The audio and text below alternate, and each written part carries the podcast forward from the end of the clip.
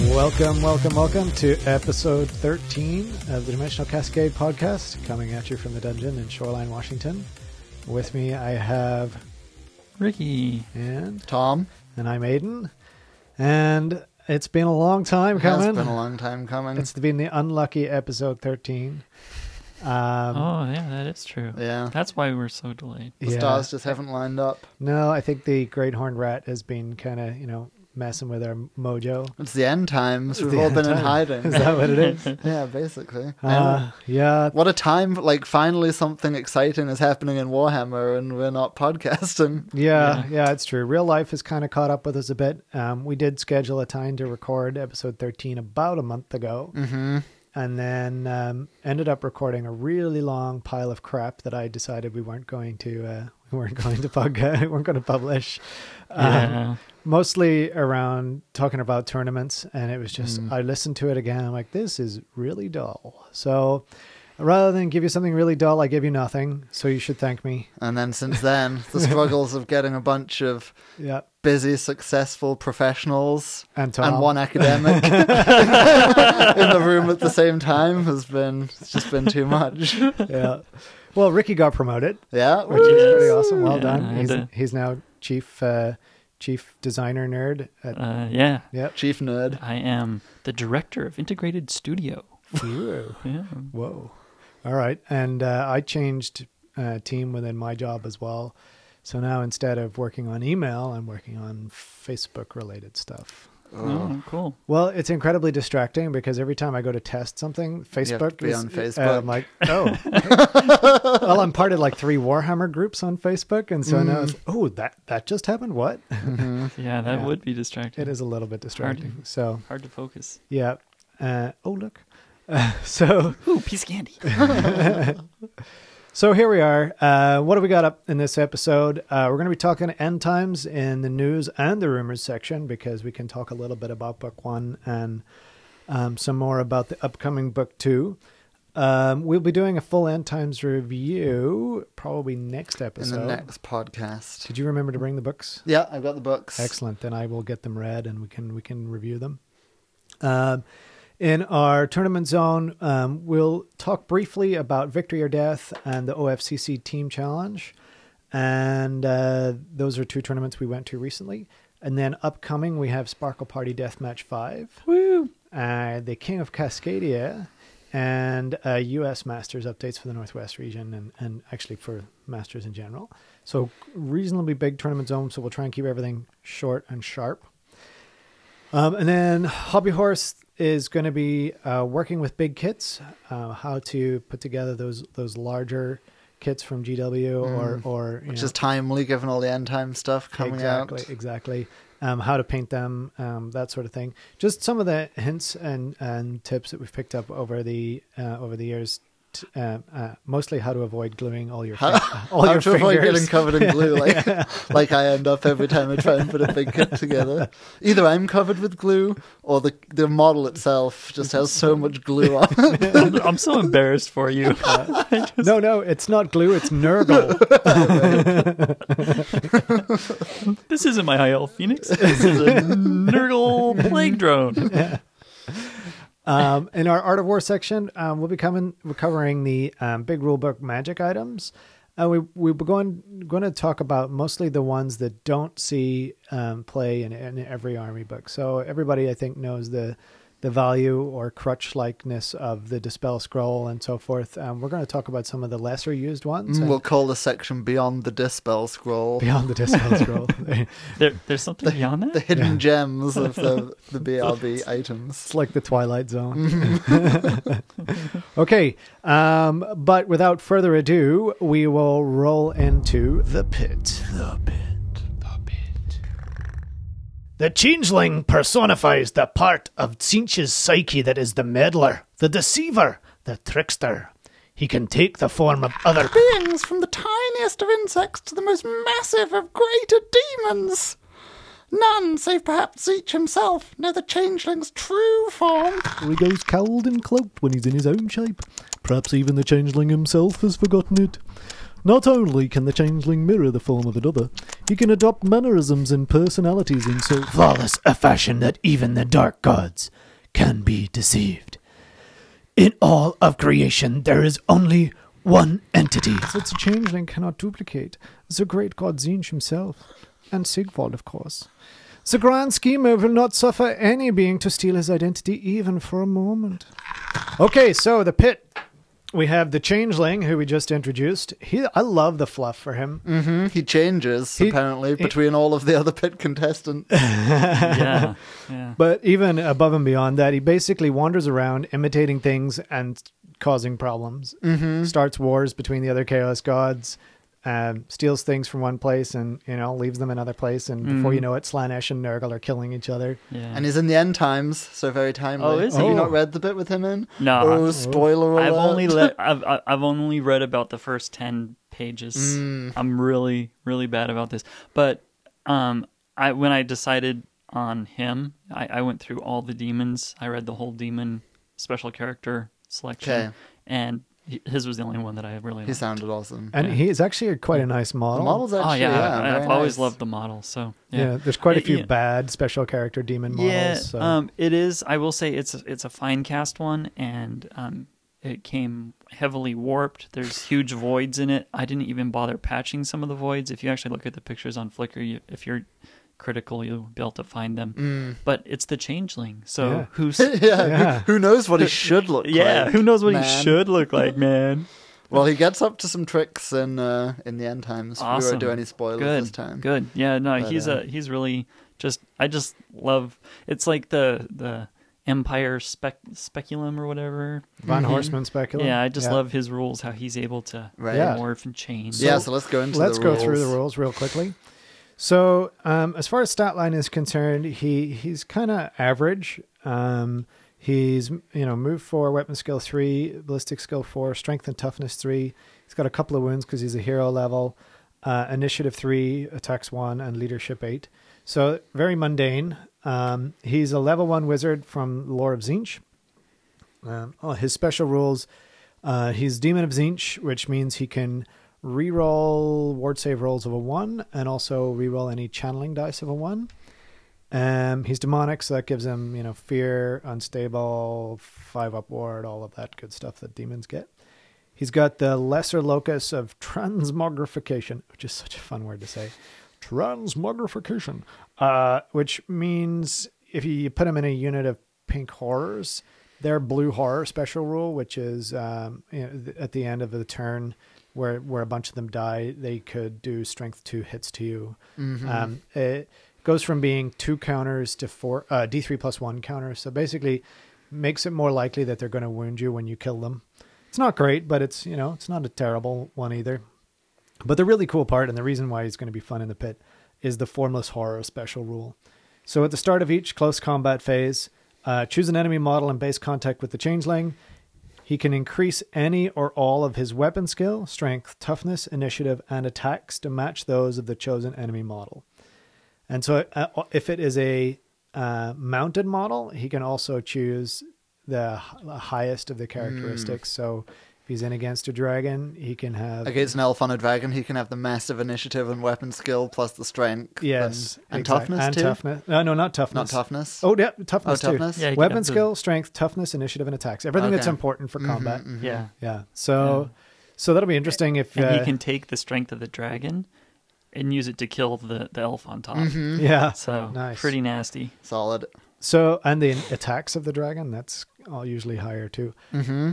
So he's up against uh, Malagor. Malagor, back Yes. from last time when he killed. Uh, uh, Uh, it was Wolf. Uh, yeah. Uh, oh, yeah, Wolfric with the pew pew. yeah. Oh, Uh, yeah. Uh, It's not. His name's not Wolfric, is it?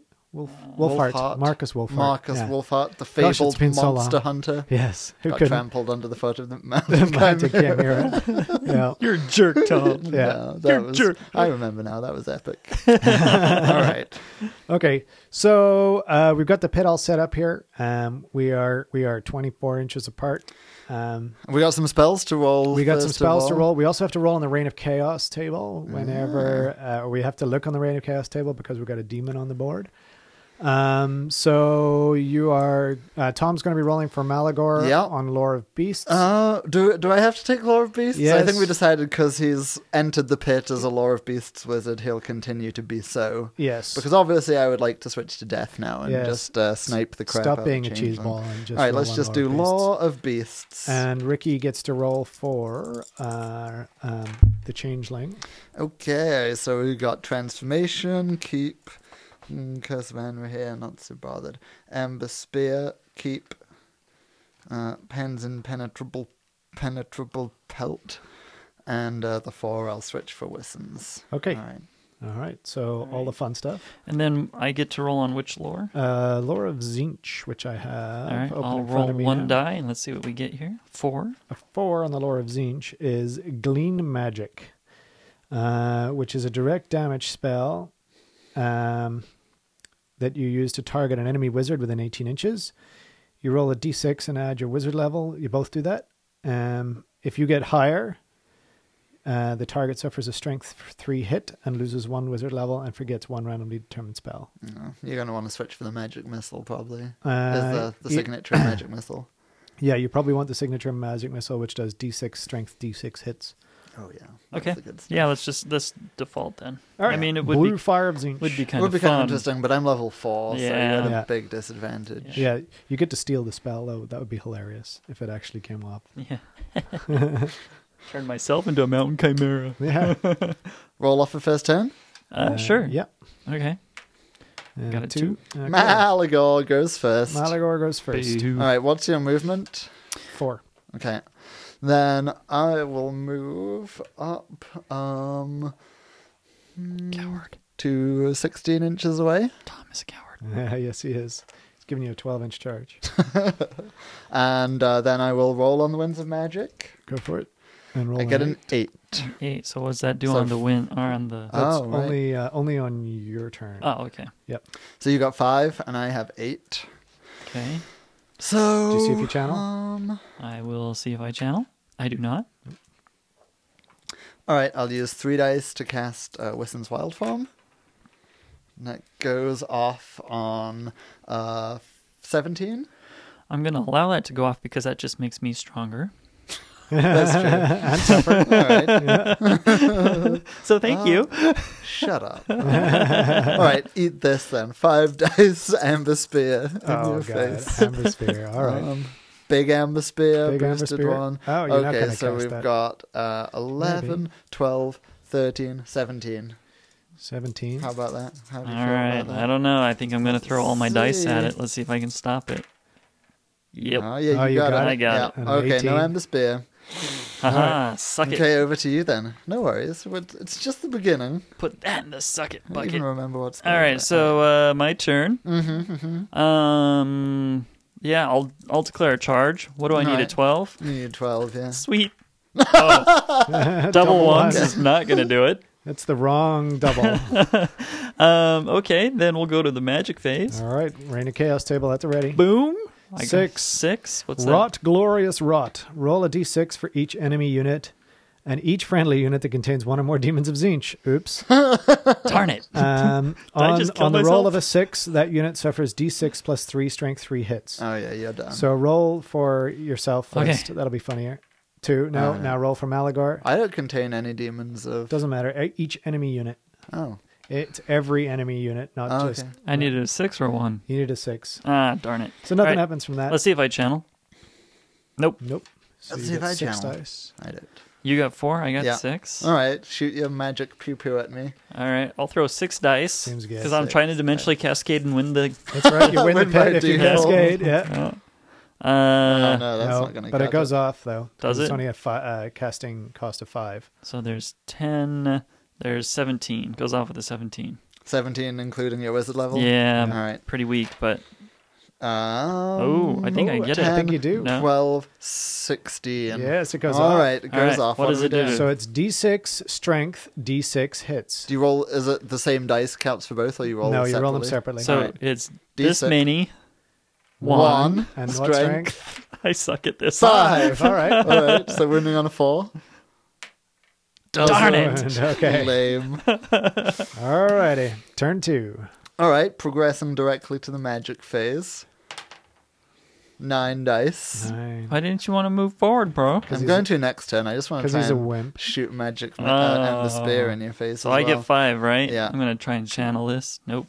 I'm This is playing why channel. he Nope. Plays Chaos Okay, Dwarves. six dice, amber spear in your face, dimensional cascade. Here we go. Here we go. Here we go.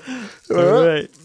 No. Almost, All almost. right, it's still going to kill you though. 18, 16, 21. 18, 21. All right, come on. I need 25. double sixes here. Brah!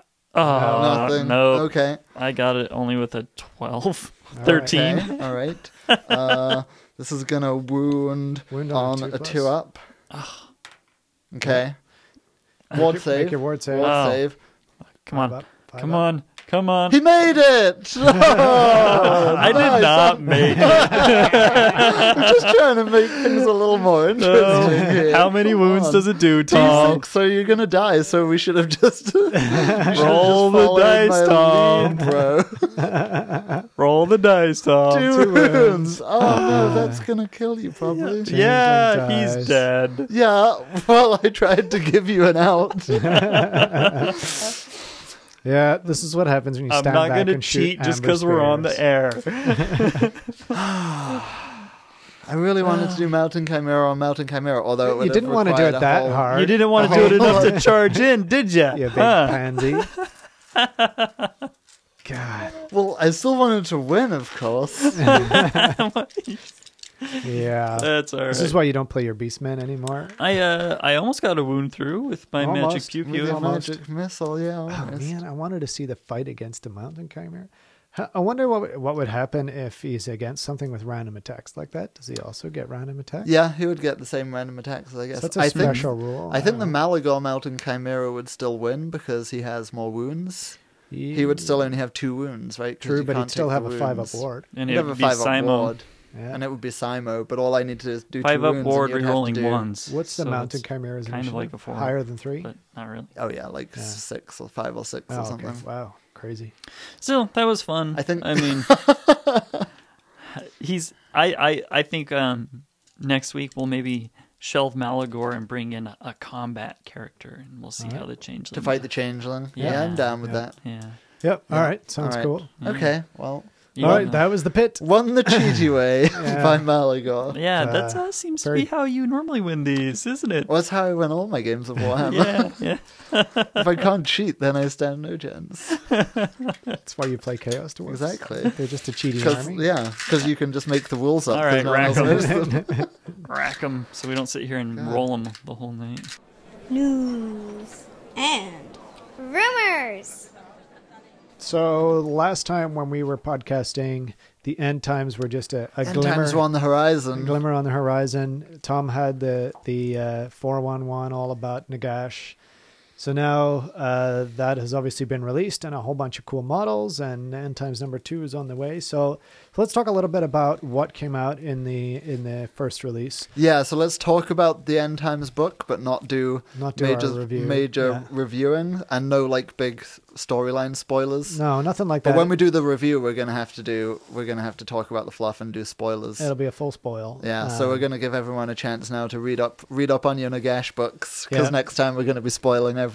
Yeah, absolutely. Everything will be spoiled. Um, I think a couple of other podcasts have already done Yeah, fairly sure. good reviews already. Um, I haven't listened to them yet because I wanted to read before Mm. I uh, uh, found it all out. So let's talk a little about the releases. Um, so there was the the book itself, Mm-hmm. um, which is a, a two part set. And it's beautiful. It's uh, Mm-hmm. it's what close on three hundred pages of fluff Yeah, and a and hundred then page like a, a slimmer book with the with all the the, rules. scenarios, Which and also has a lot of Rules fluff and in it, scenarios. too, so- Yeah, it does have fluff too.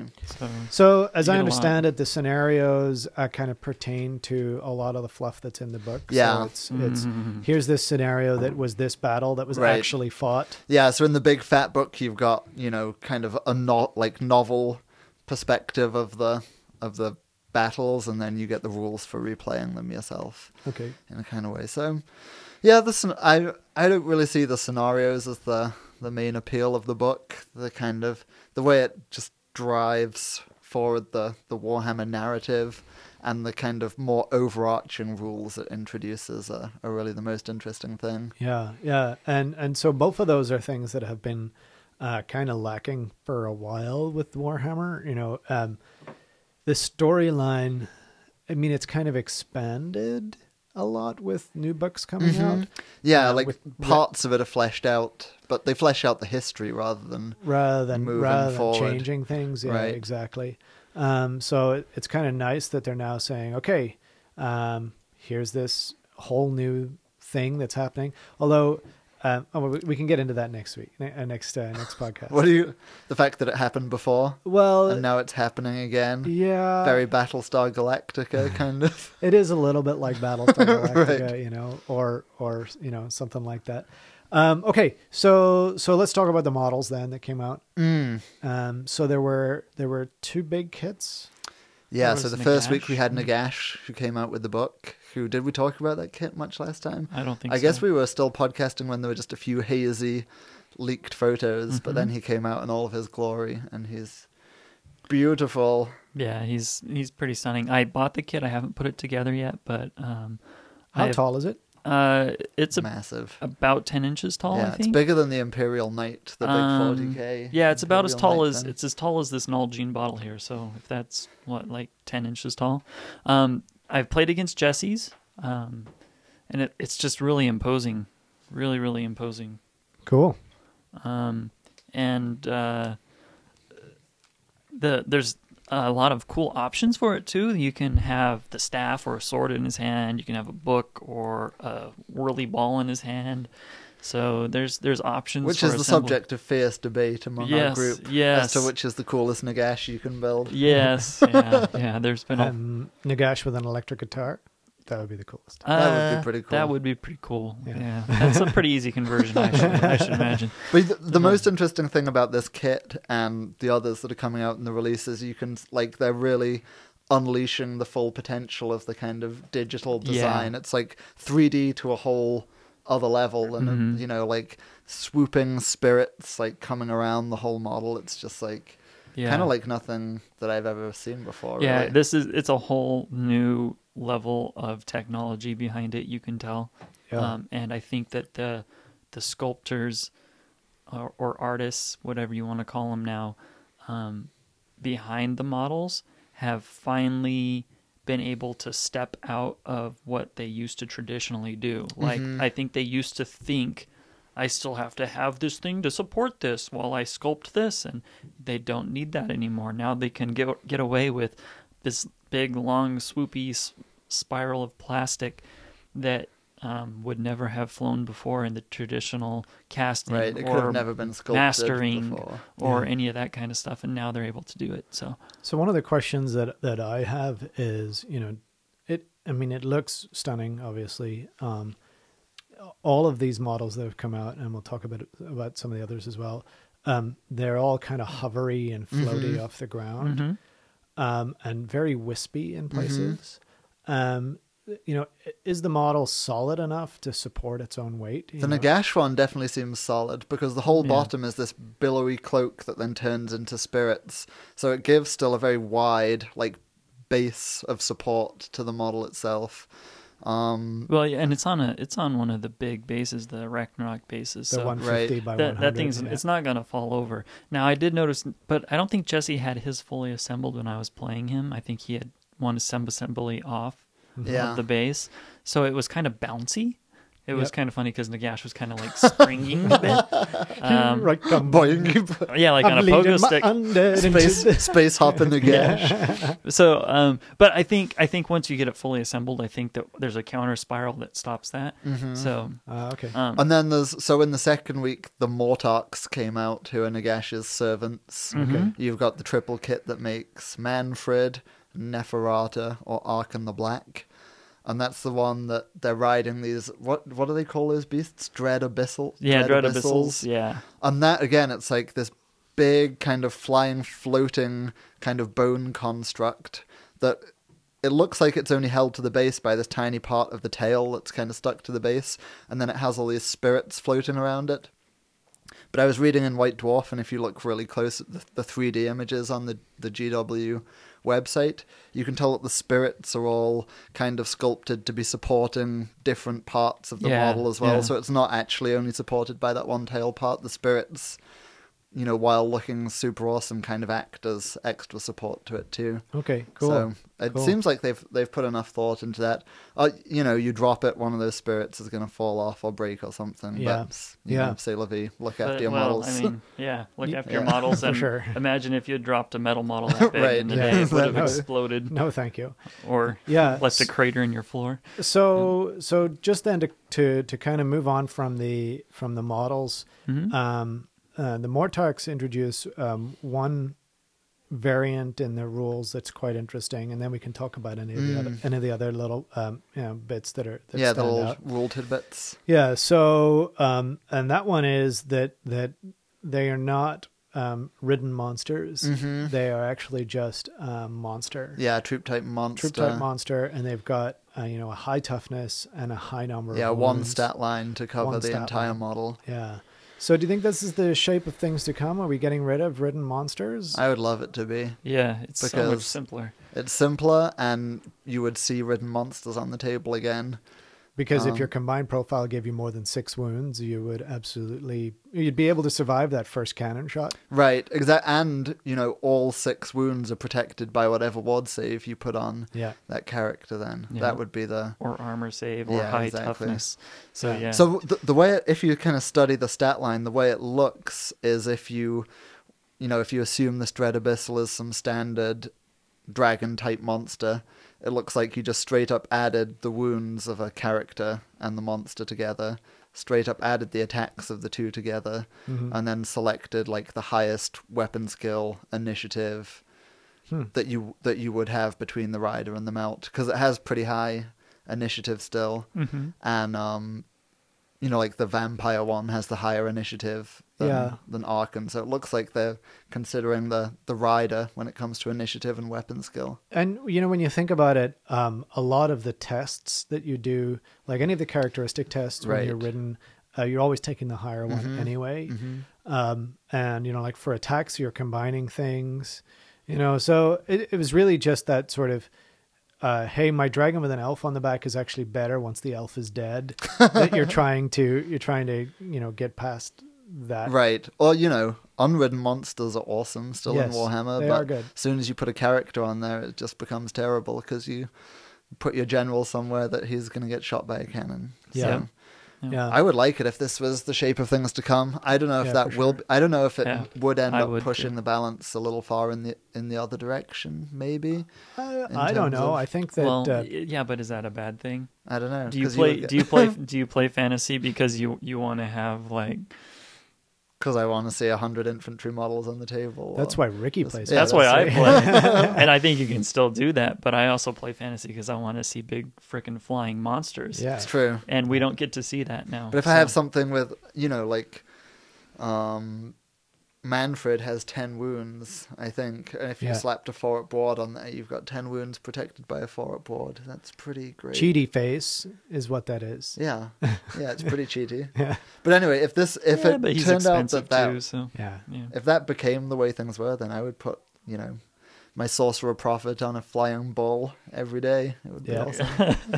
Yeah, and uh, I I think that would be great if if that's how it goes. Um, uh, of course, thinking about the wood elves, they'd still mess up how they do the Sisters of Twilight. Mm-hmm. if you put them on a dragon, it's like what? Anyway, It would uh, re- like if that's how it was going to be, it would would require the ninth edition book to say kind of like go back and forget whatever your army book says, just do it this way. add the wounds together, do it this way, whatever. So Yeah. I don't know if they would want to put out such a big correction to everything like yeah, that. and this but- is this is one of the things that we were hypothesizing too. Was does this mean cavalry will now be two wounds, nah. which would be They used to be. awesome. You think that would be good? It would be so good because But cavalry all has a one-up armor save. Like it's no, already take hard as away balls take to away kill. the mounted save, take for- away the save. take away the save, and just give them two wounds. Then all of a sudden, fast cav become viable. Small units of cavalry that Fast you Cav already the most viable unit in the game. Well, yeah, yeah, no, no, no. heavy, like small units Mm. of heavy cav. I mean, would be um, used more. Yes, um, two up armor save um, is way better to play against than a one up armor. save. Mm-hmm. Right. Because Mm-hmm. your your strength actually matters then. Yeah. Even even A with strength the four matters, armor piercing matters. yes, even with the um, two wounds, you're probably more likely to be able to kill one of them than you would be like strength four against a one up armor save. Um, I think I think you have exactly Yeah. the same probability of wounding. And Yeah. then and then you just you can Killing get away them, with yeah. having five Yeah. guys and actually be able to have them do something in the game. You know, I think it'd be fun. I don't But- know about this. you don't know about this. He It's a likes this little one up armor unconventional. save. Oh. It's a little You unconventional. Well, grumpy we'll old see. dwarf over here. Oh. We'll see- we'll see what happens. We'll see what happens. yeah. Okay. Um, other rules that uh, end times have brought about and, and much debate is, of course, the um, 50% lords and 50% Mm-hmm. heroes. Woot woot. Um, so the first question that I, I remember somebody asking was, does that mean you don't have to have 25% core? No. You still have to have You still have to have 25% core. 25% core, but it now means that you can have up to Right, you can have 50%. core and then just characters if, you, want. Yeah. which is fine. Yeah. You know, um, I, in eighth edition, I don't really see that as such a big advantage anyway. I don't either. There's very few armies that I think you know you would really want to spend more than you already do on characters. Well, I think the big difference, really, the way that I look at it is sometimes you run out of lord allowance or hero allowance because Mm-hmm. you wanted a certain type of build. Right, And so now this gives you the ability. So, for example, you want to take. Um, I'm going to use what elves again. The the um, S- Sisters of Twilight on a Dragon. They're in your hero allowance. You also want a BSB. Um, you might not be able to do that under certain points restrictions, but now with end times, Yeah. you can. so I you're like- maybe not changing your total investment in characters, but you get to You take just your get pick to round between things that. out just a little yeah, bit better, I you think. do. because I think, and I, I know that's what I would do. Like for me, like with the goblins, it might come down to being like, oh man, I just I'm short by twenty points in in lords, so I have to bump this lord level hopper guy down to hero level. How many hopper characters Guy. would you get if you spent seventy-five percent of your points on characters? It's a lot of goblin characters. Hmm, That's a lot. You could have yeah. a whole unit of great weapon bosses. Yeah, you could. It'd be pretty fun, but uh, Your elite, elite infantry. you know, rah. and they Ah. would just all die. But whatever. Yeah, because they're all well, they're tough four at least. yeah, but they only have light armor. Light armor. I mean, there's a, there's a, f- like, yeah, so one really great thing is now you can take, like, a combat lord on a dragon or something, plus your level four. You're not Yep. choosing between those options anymore. Yeah, yeah. Yep. it's There's fun. a couple of armies that I could see having pretty nasty builds now, like Dark Elves. You can put a whole lot of characters on Pegasuses and just having them flying around murdering stuff. Um, but yeah, It's which not could like be dark nasty. elves need a ha- helping hand to be more Exactly. filthy. Yeah. Um, but I, I also think it helps um, some of the older books a little bit, or some of the more unique builds. Like it helps your night goblins, Mm-hmm. um, because now Scar Snake, even though you're paying a tax to get that leadership eight, Yeah. um, y- you you can still have a bit of space in your lords. Yeah, I um, can for still other stuff. take I can still take the wizarding hat and Scarsnick instead of just one or the other, you know. so makes Okay. it makes it more fun. Are there any other um, major rules changes? Well, there's a whole undead legion deal, but maybe should we do that in the review? We should just mention it. I mean, Yeah. yeah, it's fine. So the undead legion is is um, where they've where they've melded the tomb kings and uh, vampire counts, and you're able to take a a single army Mm-hmm. um, and have from both army books in there, Right. And the tomb kings, I think, get some of the benefits of of what the vampire counts get in terms of Exactly. being able to march when they're near their Yeah, general. so there's no Neokar and undead versus regular undead anymore. Everything just counts as, as undead. And So Crumble goes away, right? does Crumble go away? I don't think so. I think. I think he's still Crumble. I think the Hierophant rule goes away, right, with the crumble. I think Yes. that's what it is. Oh, okay. I Um, knew something helped. I don't know We- We can exact- we can do that in that part Yeah. in the review. The We'll t- details, yeah, we'll uh, go into details of the of the undead legion in the review because you know a lot of people have been talking about some very um, you know nasty combinations of things that are now possible in in the undead legion. Like you can get a unit of grade grave guard that always hits on a three up with a reroll and all you know Yeah. by combining banners and stuff between Which the is books. awesome. You can, yeah, cool. It's cool. I like that. You know, uh, at the end of the day, there, there there's nothing in either book that cannot be killed. Right. And Tomb Kings were so terrible already that, Yeah. you know, now somebody can actually make their Tomb Kings. You know, some people will look at, oh, how can I abuse these rules? Some people will look at it like, you know, now I can just supplement my Tomb Kings a little bit and Yeah. play them. They can Yeah. actually be a competitive army, which is Yeah. awesome. Yeah, for Yeah. sure. um, and uh, and then finally, also um, uh, any army is now able to cast this new lore, the lore Any of wizard. undeath, yes, Lore of any wizard. Undeath. um, which is effectively, you know, it, it's at least fifty percent of this new type of spell, the summon spell. Mm-hmm. So you can summon uh, legions of undead. Right, to so there's a fight for you. spell. Yeah, so the summoning spells all have kind of a points limit and a troop type that you can summon. Yeah. And then as long as it's from the Undead Legion, you can bring that unit along. So I wonder, um, and now we can kind of go into the rumor section a little bit. Uh, I wonder then with End Times Book Two or whatever it's going to be called, um, it, it definitely seems to be uh, chaos focused. There's um, there's a bunch of Nurgle stuff that has been Nurgle. Mm. spoiled. Nurgle is, Um, is waxing. But I wonder is is there going to be another lore that um, you know potentially allows or another thing that allows you to summon demons? Um, Hope so. Possibly, If we have- you hope so. You like that? Would I you? would love it. I would love it. Then you have to pay some nasty Nurgly stuff. uh, No, No? Zinch. No, but if if this book is all Nurgle, it might just be summon Nurgle stuff. that doesn't make any sense. No, it You would don't be think? demons. it Well- would be demons. I Maybe. think it'd be But the And I- whole the whole rumor of this book is that it's very Nurgle Yeah, focused. yeah, yeah. Because Nurgle is supposed to be like the antithesis to Nagash. Well, the, this kind whole of. this whole first book is called Nagash, but you know there's Tomb Kings in there, so it's true. um, I don't see why you know a, a chaos book wouldn't have some demons in there, especially when you look at the rules that they put on Mm-hmm. the new Nurgle guys. They can be used in the demon army. They can be used in the beastman army. Yeah, let's So- talk about those Nurgle yeah. guys a bit more. Yeah, this- models for or- the rumors. Yeah, what are they called? What do they do? Uh, So we, yeah, so well, this is a news still because we we already have one Nurgle release that has hit the Yep, um it's in the White Dwarf, pre-orders. yep. It's in White Dwarf. Everything you have the Blight King. The what are they called? The Putrid Blight Kings Yeah, of Nurgle. yeah. charming. Yeah. So we were talking about this a little before as well. Like Putrid Nurgle is one of those things that some people just love the aesthetic and anything Nurgly that comes out they're gonna love. I am not one of those people. I just find it I too. it's am just not. not, one of uh, those people. not a gimmick that I really buy into. This, you know, the whole I I mean I get it. I understand why people like it. I also, Hmm. you know, my joke earlier about hey, it's not glue, it's Nurgle. I think is another one of the reasons why people uh, like it so much is because the conversions uh, like, um, yeah, can the be a lot conversion of fun. options are good. Um, but but I just I don't like the aesthetic of it Yeah, much.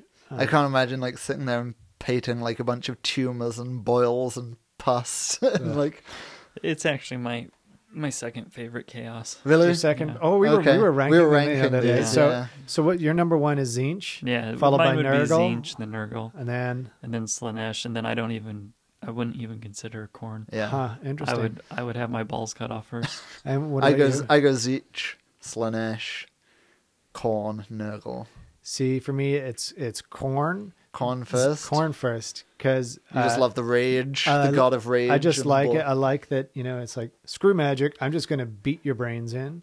Um, and That's then dwarfs for and me. then Zinch, and then Nurgle, and then Slanesh is my least favorite. Oh yeah, Yeah, never liked Slanesh.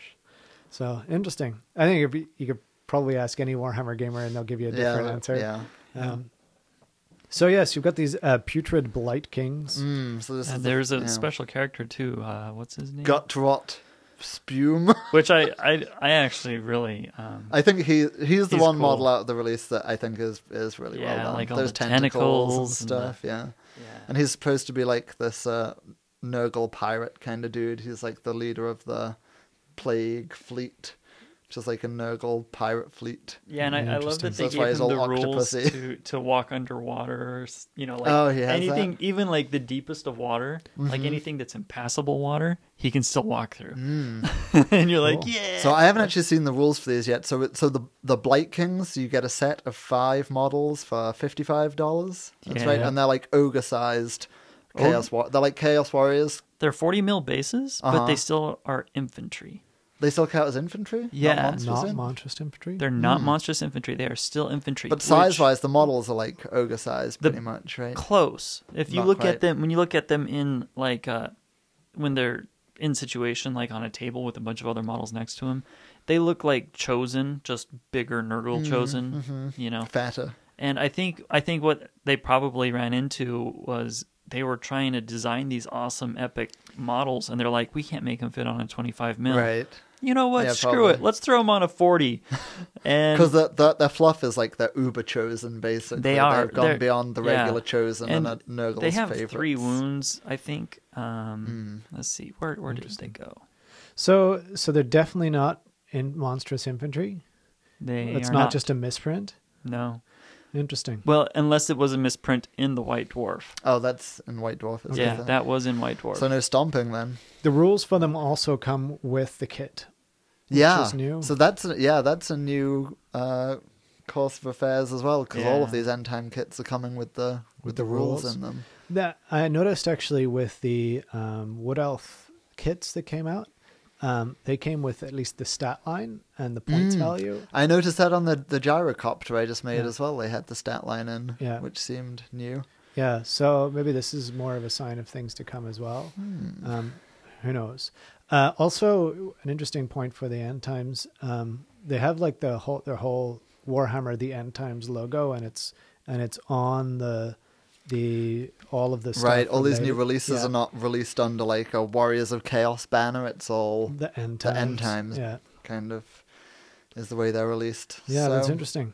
So so we've got the Putrid Blight Kings and Gut Rot Spume Gut rot or whatever spew. is is that is that did Yeah, I say it guess right? so. yeah. Um, and then what's uh, what's on the rumor mill? On the well, we know what's coming out Yeah. this week. We've got this triple kit. Yeah, it's been all over Twitter and the internet. It's, a It's- Mm-hmm. triple another triple kit like the Mortards And so was. it's like the it's basically the Nurgle version of the Mortarks. Yeah. They're the lieutenants of whoever is the main Mm-hmm. hero of this. and one's like the new book. king of Nurglings, which I just love that. I Oh, love I, just that idea. I All want to have Nurglings get regen within Yeah. some distance of him. yeah, and I just want to have a whole Nurgling army just So the the pictures of this new kit are pretty widely available. It's like classic Nurgle. It's just this big gross beast. yeah. I don't I don't like it. by the time by but the time Aiden Nurgle publishes fans will this, like it. it'll be public, which is oh tomorrow. yeah, tomorrow, Tomorrow, it'll yeah. be on the um, Yeah. Wow, you have such on the faith in my pre-release. editing skills. oh yes, yes. Boom. Anyway, Nurgle fans will be very happy. It's a big, a big pustular beast. Yeah, it looks three like different a, riders on an it. ape and a worm mated. Uh, Yeah. that's what you get.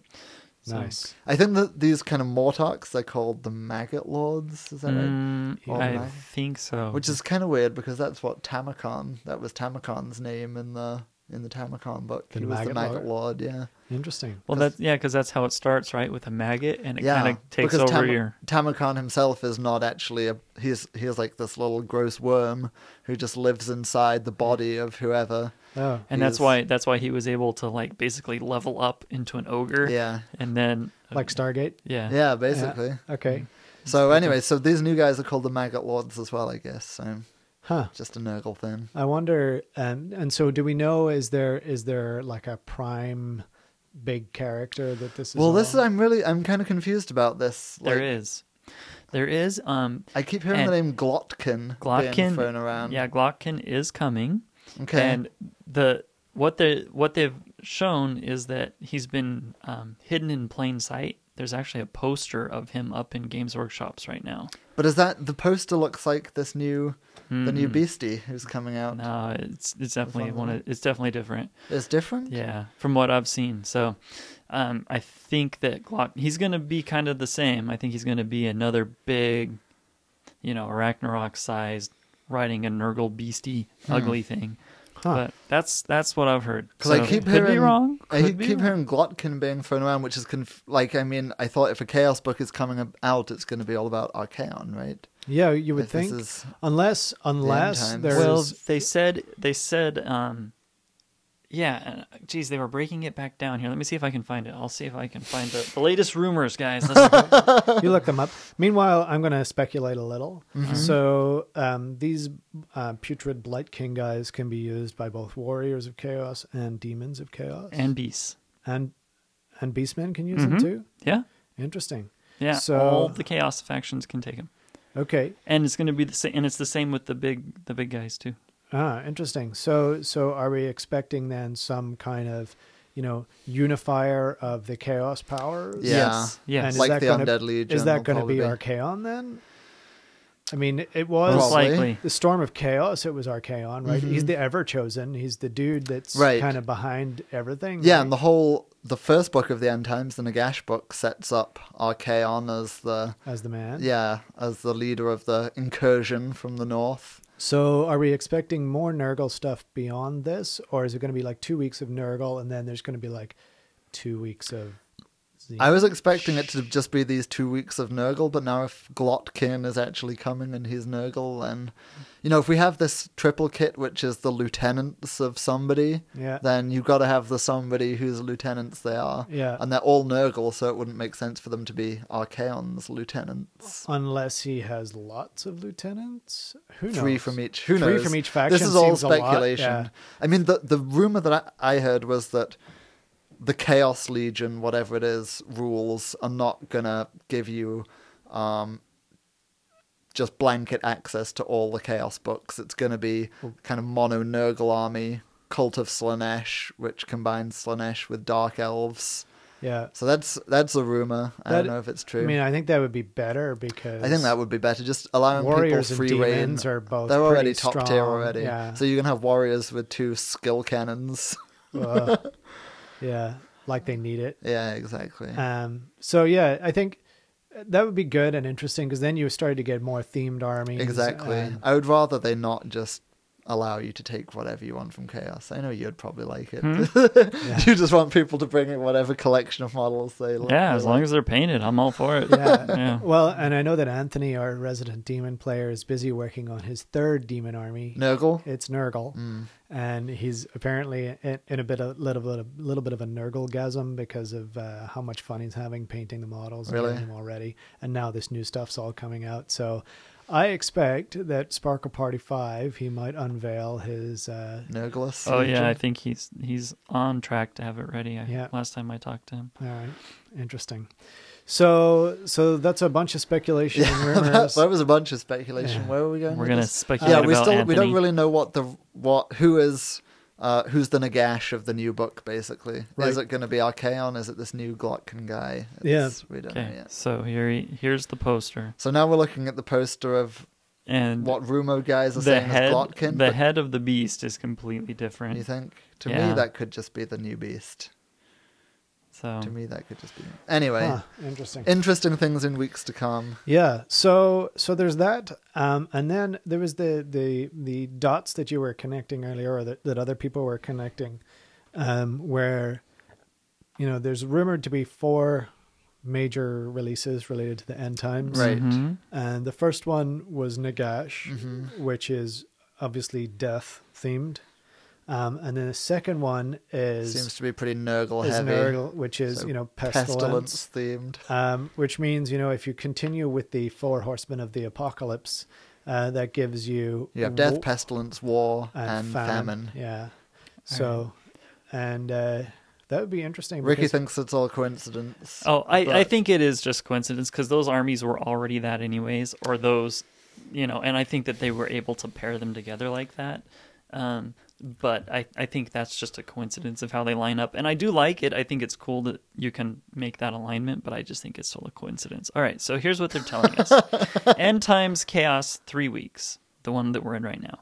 Blight King's gut rot spume, maggot lords, which is what is coming out tomorrow this weekend, and then week three is Glotkin and the End Times Chaos book. okay, Okay, Ah. and then we go through some blood angels.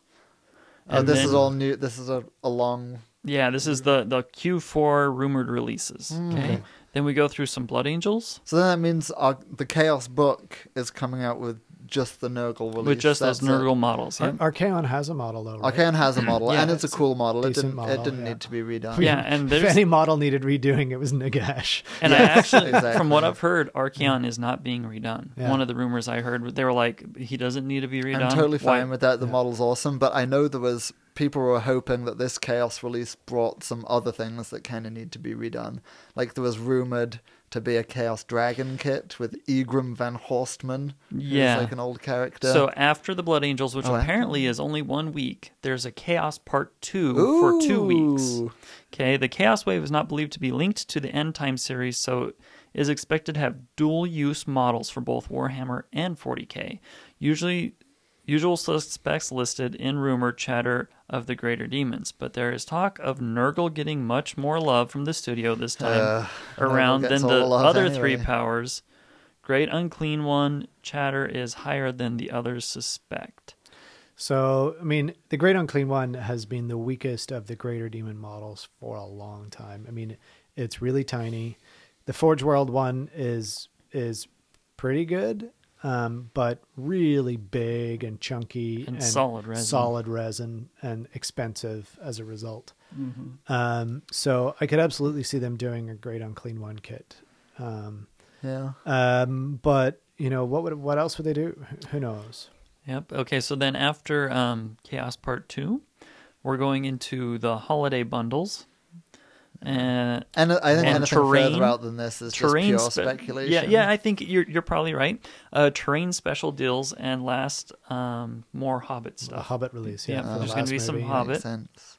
Ooh, Uh, Hobbit then movie. January is going to see End Times three, book three, featuring the Skaven, and some additional. I do chaos. believe that. I believe it has to be Skaven the next book. Yeah, and they're I- such an end times race. And I Yeah. can see Skaven, like Clan Pestilence, getting a big push on this one. Um, to pair Famine. to pair Famine, horsemen of famine. Er, to Yeah. pair with Nurgle. Um, So, because they're they're saying some additional chaos picks up. Uh, then Necrons early mid Q1, and that's that's all That's I as far have. as it goes. And then to go into the realm of pure speculation, apparently the last end times book is elves with dark with the dark elves and the high elves combining. huh. Interesting. So the the sundering is being unmade. The unsundering. Kind of the unsundering. The I mean, ren- the first rendering isn't that what it's called? slight spoiler alert: the first end times book already hints at a kind of alliance Reunification. between uh, Teclis and Malekith. Yeah. are kind of in Interesting. Hmm. cahoots about something. Anyway, so there's a lot of speculation we just threw out there, but uh, we'll see what happens. week it's going to be interesting. I'm just interested to see the week three of this current chaos release. Yeah, I Whether really the- hope the book comes out because I Whether want the it to book be is used. Mm-hmm. called Glotkin, then you know, because the last Mm-hmm. Who knows? it seems like Yeah. if they're all going to be called after somebody, I there was might not expecting be this that one sort would of be Nagash. pattern. Yeah, I mean, it the might first not one be. was Nagash because you know he's kicking off the end times effectively. yeah, Um, but you know this could be who knows what else. you know, yeah. yeah, I just want it to be out in time for Sparkle Party. That's all I want. So I that just people want- can use it. Yeah, Yeah. yeah. I just want- okay, exciting times ahead. Yes. Um, for sure. just you know just before we move on from talking about the end times i did want to just ask you guys your opinion about something wh- which you know people have been talking a lot about which is that does end times count as official warhammer rules now or does it just count as a supplement that you know you agree on with an opponent and use it or is this is this a fundamental change to the game is that how you see it or Um, I think like any game, if you don't have the book, how can you use the rules? right um, and so um, it's just like it- you know when when tournament organizers organize they, their players pack um, you know for example ricky always says well you can take uh, bound monsters and and uh, uh, sorcerer's pacts from the storm of magic so that makes it the rules right for that tournament um, so I think it's I think it's the same with the end times. It's like Yeah. if if you're playing uh, with an opponent and you're both happy to use those rules, that's great. If you're playing at a tournament and the tournament is using those rules, that's also great. So Mm-hmm. So uh, if somebody just said to you, you know, meet me on Saturday, 2500 point game of Warhammer. I you would would- assume that you're building a list to standard conventional Warhammer specifications uh, still. big rule book, no, no allies, and army books. That's Yeah. the only thing. That's kind of how I see it too. But Yeah. some people are But saying the way currently that under the current system or right now because there is that limbo i would always ask but yeah Right. i would assume Mhm. that you're Yeah. just doing the normal yeah. 8th Right. edition book stuff I yeah think. yeah um so uh, it's hard to t- it's hard to know right um, and we'll see what happens when uh, when the next book comes out because they could say in the end times now chaos gets to do this stupidly ridiculous thing because they're not stupidly ridiculous enough already. Yeah. All right, We still don't see him winning a lot. So you don't see them winning a lot. Everybody else does. oh, just Just because your night goblins can rampage all over any Yeah. warrior's army. just bring on the chaos. I'll More take on that later. Actually, that is a perfect opportunity for us to segue right into the the tournament. zone. tournament zone. Tournament zoo.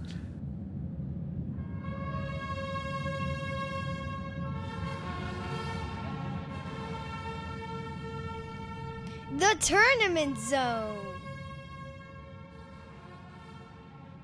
All right, so uh, just want to briefly cover um, the last tournaments we went to since um, since we last podcast. Uh, one was Victory or Death, which is a new two-day GT that's going to be run again next year, um, held up in North Vancouver, run by the Chumphammer guys. Um, so if you haven't listened to the Chumphammer podcast um, and you don't mind harsh language, um, you should uh, tune in to those guys. Um, But only if you have time for more than one Warhammer podcast. it's true. It's true. Chances are, if they're listening to us, they've got time for at least two because everybody else listens to Garage Hammer before they listen to, to us. So check out Chump Hammer if you have time for more than two podcasts. more than two Warhammer podcasts. I feel like it's the Spanish Inquisition. you know, like, our two main weapons. Um, so yes, uh, we we traveled up. Myself, Ricky, and a couple of other guys from um, from the Seattle area. Anthony and Ryan and uh, Tiffany came along to Squire for us. Yeah, And uh, yeah, it was. I thought it was a really great event. Um, we were in yeah, I loved it up there. It was we a were fun in time. the the chop um chop is the is the no, the north vancouver warhammer club we were in their main uh headquarters which is like a, a s- Eagles Lodge. eagles yeah social lodge whatever they are So cool, such a cool space. it was a great Yeah. space So it's like a social club kind of thing. Mm-hmm. that yeah they they are have. like you know the eagles are like like the rotary club and the and the the lions and the elks and all those other types of um social clubs that there that exist that you're I have looking no at me and idea going, what you're talking what about. the kind of Is like this the like masons some eyes wide shut kind of it's like the thing? Masons, but without all the craziness, like Without the spanking, without the spanking and, the, and the Oh. funny handshakes. doesn't sound so fun. Uh, yeah, you basically pay your dues, get cheap beer, and a free room. Mm. So that, Okay. Yeah. that's what how it goes for them. So so they hosted the event. Um, they have um, a whole bunch of scenery. It's the same scenery that they that was well, a lot of it was the same scenery that was uh, used for wet coast. Wet Coast. Yeah, Um, so it was a seems good to be the same guy. good good quality. Um, they had uh, I think it was 28 in the field.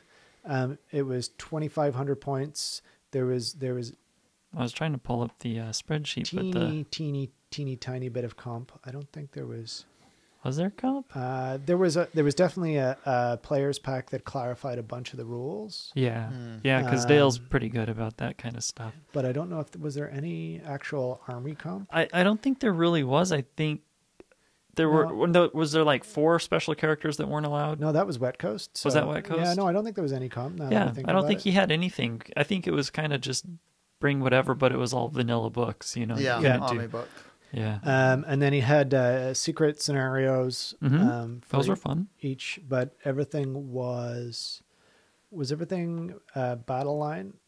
Uh, everything was essentially battle line, and then there were objectives that we each player placed. Yep. uh, or there were three objectives that we placed. One, or no, there was one dead center and two that Each person placed one. each pl- person placed one. Plus, there was a secret mission that we would. Uh, I think there was six, and we were, he gave yeah, us. and you had you picked one for. We each ended time. up using one each time, and, they kind And- of changed the the way the game played a, A little, tiny bit, yeah. but not really. Mostly, it was like uh, kill their general or kill their highest wizard or whatever, and Yeah, so it's usually stuff you're trying to do anyways, but some of them were kind of fun to try for. yeah, yeah, And- and, then you could also claim uh, one extra point for each piece of terrain you owned. uh, yeah, up yeah. to, So up to five. So I think uh, kind of uh, became a land grab at the you know last turn of the game. Yeah, you try and grab and it was a- win loss draw. Um, so twenty points for Mhm. a win. Um, I think was it eleven points for, or ten points for a draw and five for a loss or something like that. Mhm. And so um, the maximum you could get was, I think, 43 when everything was all said and done, um, and with the minimum being five. Um, and it was a field of 28. There was a wide range of, of players there in terms of, um, like, there was one guy who I think it was like his fourth game of Warhammer. Um, and uh, yeah. um, uh, right the way through to you know um, all the regular tournament goers. Um, so I, I thought it was great. Um, there was good food nearby. Um, atmosphere was really good. Mm-hmm. Um, prizes were great. Oh yeah. Yeah, Yeah. there was I a like how they lot did the of- prizes too. That was fun. There was a lot of raffle prizes. Um, Charity raffle, yeah. which was fun. Ricky and I, I cleaned up on yeah, that Ricky- somehow. took most of them home. yeah. um, and as Dale was saying at the end of it, Dale's the guy that organized it. Um, the Americans um, who came up uh, donated most to the charity compared to the Canadians, which is why we ended up winning most of the prizes. yeah. Um, and then um, they had a big sword, um, and a medium sized sword, and a little sword for the one, two, and three for general, or for overall. Overall. Yeah. And then they had like resin dragons for all the best. Yeah, there were show. trophies for all the bests of different things. There was Yeah. uh, two for painting, one for general, and one for overall, or no, one, one for for um, sport? sports. Sport, Yeah. right? So so it was great. There were Um, a lot of yeah, a lot of prizes handed out. Yep. Um, I brought Ricky Skaven. Um, long and the short of it is, um, I lost my first game and then submarined my way to table one for the for the end and and took home the big sword, um, which you know um, I, I was feeling kind of good about because. Um, the Canadians came down for Sparkle Party Four, and I didn't play in it, and Tom, you didn't play in I it. didn't play in it. Zach didn't play in it. Um, you know, so like three of our top kind of Seattle tournament players didn't play, and uh, Canadians came and cleaned up and kind of went, "Pfft, "We're so much better than everybody else." So I was kind of glad that when we went back up, uh, you know, I, I came in first, and Anthony came fourth, and Ricky came sixth overall. Yep. Um, so it's like you know we had a good showing. Um, and I know. I, I came in sixth, which which is just awesome. it just makes me laugh every time. I Um, don't know but how that happened. but uh, you know to be fair, you got you got what two Warriors players? Uh, was it two? Jor- did you get Jordan and Big Pat? Mm, I just got Big Pat. I Just didn't Big get Pat? Jordan. No. Okay, Yeah. just I, just the one. I Warriors had a player? lizardman. I had an ogre. I had a high elf, and wood elves. a wood elf, and then the warriors. Okay, Yep. so yeah, and and for me, I took your chi face list, um, the Skaven with the bell and the and the assassins and the double Yeah, A yeah. bombs and I did write the list for him. yeah, so, he did. so was my really, first- really, I won the tournament. Uh, it was my first time playing. Would you with have pushed Skaven, them so- straight forward as skillfully as they did? probably not. I probably would have made more mistakes. But That's pretty much all I did. I pushed them forward. I lost my first game because of the banner of the world dragon. It's Oh. like everything I had that could do damage had magical attacks. Um, and then my second game was against a new guy who just gave me an entire line to double charge with a bombs, wiped out his whole army in like two turns. Um, so I, I, it wasn't any great skill on my part. It was it was a filthy list and a lot of dice rolling yeah. um, and then uh, in at the end, um, it, I cheated to win the last game, as I found out, um, casting the dreaded thirteenth into combat, which Ricky had assured me was was absolutely fine to do. You should never listen to me. I cheated everything, apparently. Uh, the d- Dimensional Cascade team were going to get known as the filthiest players on the circuit. I, I'm okay with that. You know, we're awfully charming, good looking, and our armies look great, so you can get away with a few things. Yeah, yeah. yeah, um, you know, I like I said, I, d- I can't remember how I, how we used to play it um, back at the GW store, but I think we just allowed it to happen into combat. Yep. I mean, so- because there's so many limitations on that spell, anyways, and it's a 25 to cast. and it's a 25 to cast, and people I think overreact to that spell. Yeah. But the the fact is, it has to be infantry. Yeah. The fact that you know, it sure it can do four d6 like casualties, Yep. but That's still less than what dwellers Yeah. can do. For That's example. still a lot less than what a big dwellers or a big template can do. Yeah. And it takes a 25 to cast. Yeah. And I think people tend to just overreact to that spell because they feel so helpless against it. Yep, yep. And I think uh, knowing that I couldn't cast it into combat, I probably would have hung back for a turn or two They because he had disbanded anyway. well, he had big units of infantry, right? Yeah. Um, he had a big unit of ghouls that really, if I had hit that with the spell a couple of times before they got into combat, would have been much more beneficial for me.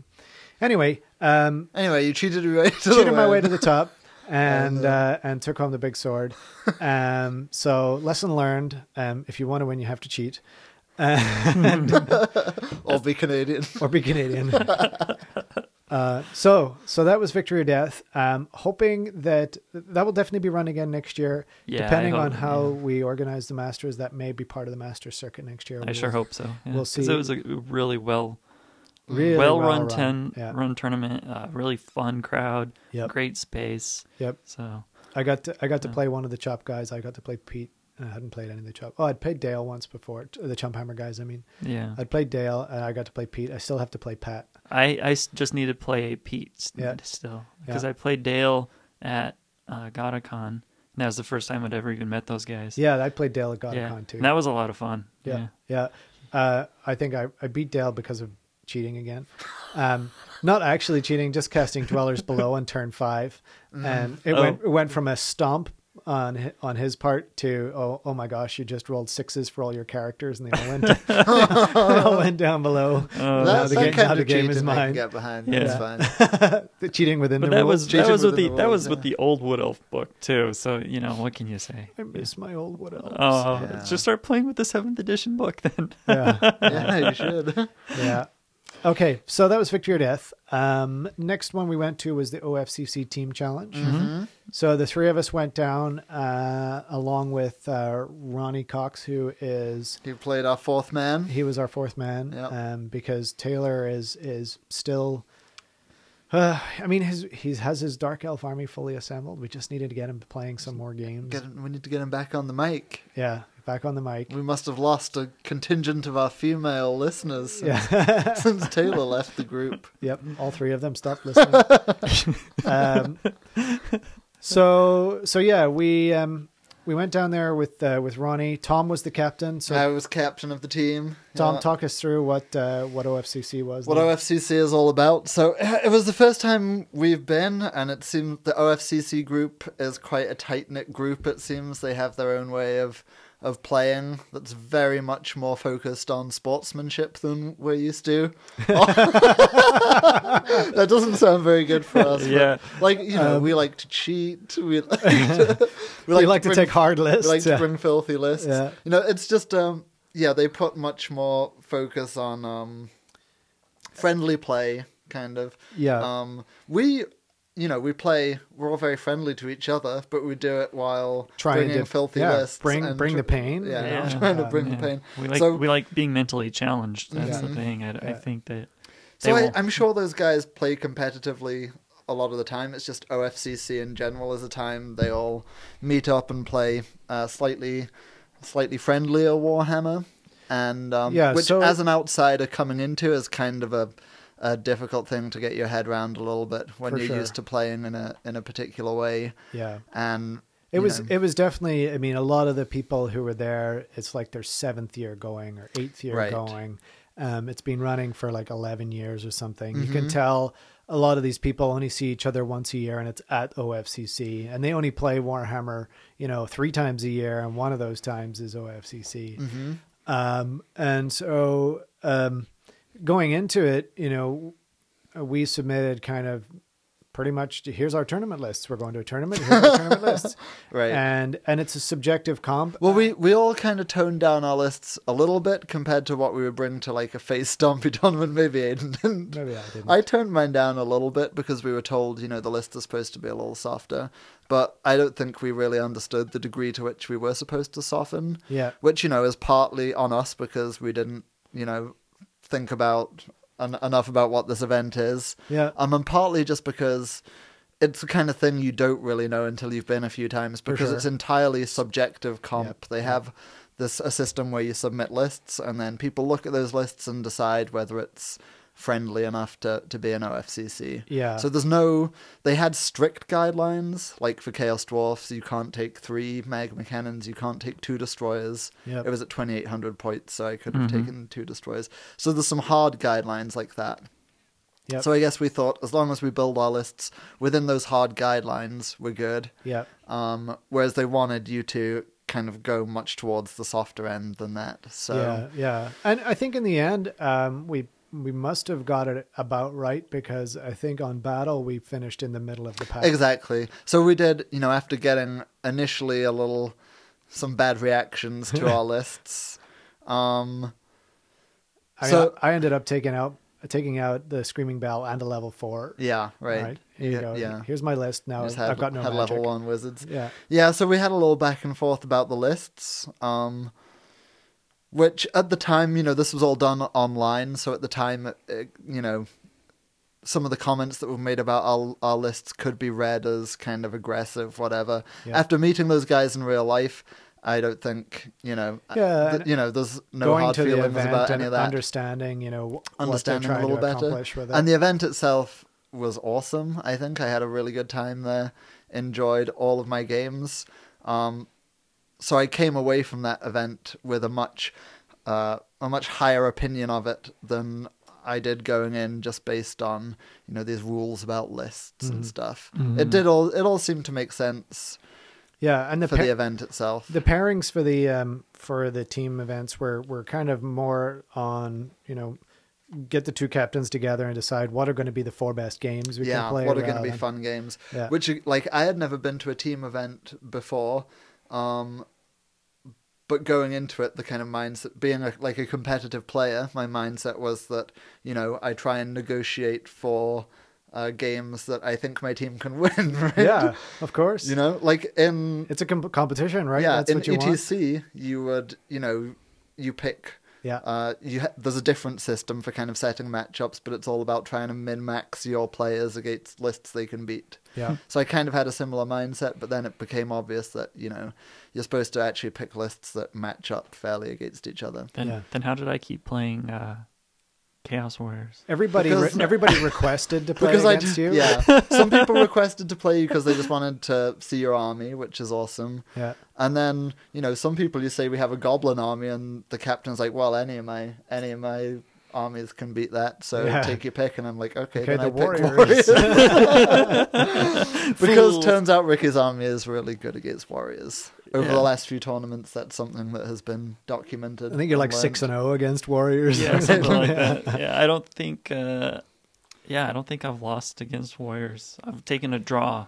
yeah Anyway, Mm. long story short, with OFCC, E, I think it was hard to get into the mindset of it. Yeah. But when we did and re- and like worked out, you know, what it was supposed to be about, then it it was a lot of fun. yeah yeah It was two days, five games, all done by these by these pairings between the captains, and um, we played against two of the auto auto fanaticus teams. Yep. the Yeah, because Auto day Alpha day and one Auto- was all All challenges. all Just- challenges. Yeah, and we played against the black sheep guys from Yep. Salem, Oregon. Right. Yeah, those are great guys to play with. Yeah, those are really fun guys to play with. They had a pretty yeah. Our pretty day good. one was uh, our day one. We didn't even really get a chance to make any challenges. We were we were challenged out yeah, we Uh, were challenged out by everyone mainly because yeah. people just wanted to play against Ricky's army. yeah yep and then uh, day two uh, it was more based on pairings and we played um i think we played against a, a scare, scared hitless was that the name Scared Hitless. I don't know. I can't remember where those guys are from. i don't remember either Mm. But I played a wood elf list from that Mm-hmm. Yeah. team. i played against their lizard man and then and then chop. uh, chop was our last game and Oh. Yeah. uh, Those guys. uh, ir- ironically, the guy that I beat at Victory or Death on table one and cheated against, uh, he, he got his revenge against me. Who decided he wanted retribution for Yeah. your cheating? He didn't Yeah. let you cheat this time. Uh, no, in fact, uh, he got the better of me with the cheating in this one. oh, he did. Yeah, he did. Um, I think because uh, we we had a lot of confusion about who got to strike when. With uh, uh, there was a combination of things that had always strikes first and things that gave things always strikes last, and uh, yeah. Anyway, uh, as it ended up, uh, I, it wouldn't have made a too huge difference uh, one way or the other, I don't think. But uh, yeah, he won that. He won that one. So So you're one and one now. Yep, yep. Mm-hmm. And um, so the results on the OFCC. Um, Yeah, think so we we, win. finished middle, kind of middle of the pack um, in the, Battle, the game in the yeah. battle points, which I take as an indication that our lists came in at about the right level. Eventually, apart from Ricky's, which has broken Cheaty, Yep. Cheaty Goblin list, of yeah, course. four and one. I think you were. Um, Yeah. and then so yeah they they didn't post uh, an actual breakdown of the results because that's Yeah. not supposed to be the point of OFCC you know Yeah. you go and have fun and everybody wins No, they just And- posted the rankings. yeah they post the rankings so we know that sportsmanship we came fifth Yep. out of how many teams like twenty-two. 22 teams Yeah. so we're pretty fun guys to play against I Apparently, so guess, even yeah. Uh, me, even yeah even me, who didn't win a single favorite opponent vote. um, whereas Tom, with his magic hat, won two. oh yeah I got my I got two favorite opponent yeah, votes I'm pretty Um, sure somebody meant to give one to me and accidentally gave it to you instead. maybe Maybe. maybe I'll Yeah. take it there Fine. I, s- I Um, still have them actually. So I think they put uh, quite a big emphasis on the sportsmanship Yep. in terms of points because it is a, a sporting event. Yeah. And um, So we came fifth in that. we came fifth in that, and then we came first in the painting category because we had two armies painted by Mr. Fisher. That's right. I, I, I brought Ricky Skaven, and not only did I put out the 2,800 points that I was playing with, but I put out like all the rest as well whenever On the display. on the display. That's what I do with the goblins too. It's put like them all on everything. Yeah. 'Cause it's- Everything you've painted. Yeah. So we had those two beautiful armies. We had some Chaos Dwarfs that somebody had thrown paint at. yeah, my, Uh. And- army. my army, which was not completely painted, but what is painted is pretty decent. Yep. Yeah. Standard. And then, And then uh, Ronnie- Ronnie's got a fully Yeah, painted. Ronnie's got a ogre's fully army. painted, Yeah. pretty looks good pretty standard Oh. good. Yep. ogre army. Um, so that pushed us up to the uh, first place Yep. in painting, which overall brought us in at second. Yep. Second overall yeah, behind second the overall. War Hamsters of Bellingham. The so- Bellingham War Hamsters. Yeah, so I think coming to it, it, it for the first time and, and coming in second is pretty good, but it, it's kind of weird for me because I want something either to be competitive or to be not about competition at all. Yeah, don't even post points. Don't you know, post don't even anything, give yeah, we're prizes there for to people. fun. We're there for fun. Yeah. Do a random raffle for prizes. yeah, and or whatever. Yeah, It Um, does. it's some weird mismatch of The fact that you know there's going to be rankings and prizes always puts you in a competitive mind frame anyway. And if Yeah. it completely, if there was just no rankings at all, I would I would play in a, a different way. I mean, Yeah. I'm never going to play Warhammer and not try to win. I'm just going to put that out there. Yeah. that's not Yeah, that's well- not me. And if I'm playing against somebody who's not trying to win, I'm probably going to have a bad game yeah, because I want it to think and I want it to be tactical. Um, so I'm always going to try and win, but as Yeah. long as there's rankings, I'm going to try harder. yeah, yeah, for sure, right? You know, you- Exactly. yeah. so, um, it looks like next year will be a little different. We'll see what happens. Uh, Yeah, we're talking so- about Swedish comp and Yeah. stuff like that. So, so I I enjoyed the event a lot. I would gladly go back. I you know Dimensional Cascade podcast team should go back and represent again. yeah, yeah. Um, the only thing that I think I I, I kind of like the idea of having an event that's more about fun and friendly play, but they just need to take the subjectiveness out of the whole list building thing, which Yep. seems like they're going to do by Yep. introducing the Swedish Agreed. comp. yep, yep. Let's hope. Um, and then yeah, it could shape up to be a really cool event. Hopefully, they'll start getting more and more teams going, and it'll keep growing. Yeah, cool. Okay, so um, those are our events we've been to recently. Let's talk about ones that are up and coming. Um, firstly, in December, um, we have Sparkle Party Deathmatch 5. Um, actually, before I go into that, I'll just give a very quick shout out to Kippers, which is um, next weekend, the weekend before Halloween. Um, so the 26th, I think that is. Um, that's up in Nanaimo in, in uh, Vancouver Island. Um, so that's Jen Aspen is running that, and um, that's uh, by all accounts apparently uh, a great event every year. This is like the fourth year they've been running Warhammer up there, I think. Yeah, So, and I hope I get to make it up to that next year. yeah, This year it just didn't work out because I originally had had Sparkle Party for that weekend as well, yeah. and then And yeah, we've had to move the date because of Yeah. construction. So let's talk about Sparkle Party Five. uh, Sparkle Party Five is December 6th and 7th now. Um, hosted at, uh, we're back at Card Kingdom, but we're back at a new Card Kingdom over in Bellevue. Um, they are currently still under construction, and that's one of the reasons that, well, that is the reason the date changed. Um, they needed to push us back once, and then they were pushing us back again.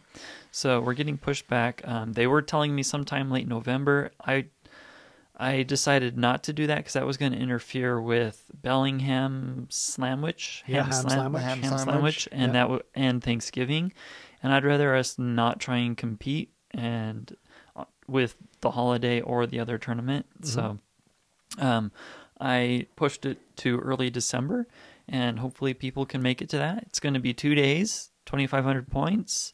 Um, we're using the uh, end times army composition points bracket so fif- you know 50% lords 50% heroes 25% core you know all that other stuff um, the uh, undead legion is allowed the lore of undeath is allowed on any caster and if the chaos book comes out before sparkle party even if it comes out that day and somehow you show up in the morning with a list written that morning, I will allow you to play it. So, um, it's uh, as far as I'm concerned, it, it's it's all about playing the new stuff. So, Any rule that anybody from Yep. DW ever wrote Um, is all it- you know, it, it is uh, the last Masters qualifier of, of the year, but um, my my tournaments are always going to be about what I would want my tournament to be, not about the Masters. So there's going to be some craziness going on there. So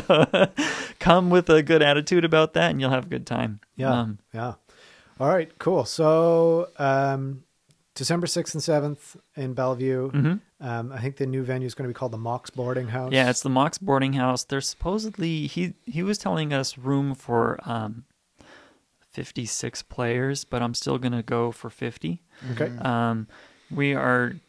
Uh, let's see. What else was I going to say? Oh, scenarios are going to be. Uh, the deployment is random. You roll a die. There's a high probability for battle line deployment, with a slight probability of either battle for the pass or meeting engagement deployment zones. And those are just for the deployment zones. And then on top of that, each player has secret mission cards um, and you'll be using we'll be using 20 nil for the battle points and then scenario cards will earn you up to five more battle points and then there's a high um, a high amount of points to be earned on painting um, as you would expect from me probably and then um, some sports points uh, we're also doing dimensional cascade points for those people who haven't heard about that Yeah. I love so this. It would every be pretty funny if somebody qualifies for the US Masters just by having their wizard blow yep, up. yep. So what it is, every time you dimensionally cascade, y- um, you earn points um, based on the number of uh, dimensional cascades you've already had in the tournament. So your first dimensional cascade is one point. Your second one is two points. Your third one is three points, and it's um, cumulative. So you by the I- time you By get the time to the you've fifth had one- three, you get six. You've yep, got you're six up six points. points. Uh, So by the time you get up to five dimensional cascades, I think it's like twenty points or something. That's 15, and 21 points. for points. six. Yeah. Yeah. That's pretty So, you know, if you're throwing six dice every chance you get, sorry. you might be able to get two or three the whole tournament. Yeah. You know, I don't really see anybody getting up to five, but if they do, um, they're awesome. nice. They deserve those points. Yeah. 'Cause the So Wizards will have gone down the hole. I, I I anticipate Aaron being able to accomplish this with Yeah, his two with- dice. with, his two dice on the first turn of every game with his his Maybe vampire this lord. Slan. Yeah. His vampire yeah, lord. either his slan or his vampire lord. Either one. Doesn't Yeah. Yeah. Yeah. Okay. Um, cool. So, like you said, that's the last um, two day Mm-hmm. um, for the Masters. Um, the Ham Sandwich is the last one day, um, and those are the last two qualifiers. So, once we have once we have fought out the Ham Sandwich in Bellingham, which is I think November twenty first, twentieth, sometime around then, um, and and Sparkle Party Five, um, the top eight ranked players uh, automatically qualify to go to the Masters for the Northwest region. Um, and then um, they also get invited to the King of Cascadia tournament. So King of Cascadia is going to be January 3rd and 4th, and it is split into um, two tracks. Um, so there's the King of Cascadia track, which is the eight people uh, on the Invitational, and then there's the Open Hero of Cascadia track. The hero of Cascadia. Yeah. Um, the Thane of Cascadia. yeah. Well, so the idea there is that that is um, a final chance for people to compete for the last two uh, master spots in an all or nothing. in an all or nothing. environment. Yep. So whoever wins that that tournament um, gets the ninth spot Automatically. automatically, and then the tenth spot goes to whoever is the highest ranked player after those other nine have been taken out of the picture. So um, e- e- even if you don't do well on uh, at the King of Cascadia tournament, but maybe you were ranked ninth um, going into it, you may still um, qualify um, to go to the Masters. Um, Okay. No, it's entirely possible that the top eight players um, or whoever else might not be able to make it to that tournament, might not be able to make it to the Masters. That's why we have the ranking systems. We'll just go down the rankings until work we your way get the, down the list. yeah, until we get the right players. So this is your your bright idea for building good team spirit among the Northwest team is to throw them all in to play against each other in a competitive environment Well- for title of King of Cascadia. Absolutely. And in fact, um, I'm using all of the same rules as the Masters itself. So So it does. Give it'll you be some Swedish experience. comp. Um, it'll be the you'll be using the master scenarios, which means um, every deployment is battle line, but you've got five scenarios that you choose from um, at the start of the game in order to earn extra victory points. Um, and uh, it uses the, all the masters FAQs, et cetera, et cetera. Has it, what did the Masters decide about uh, paid scores or soft scores in general?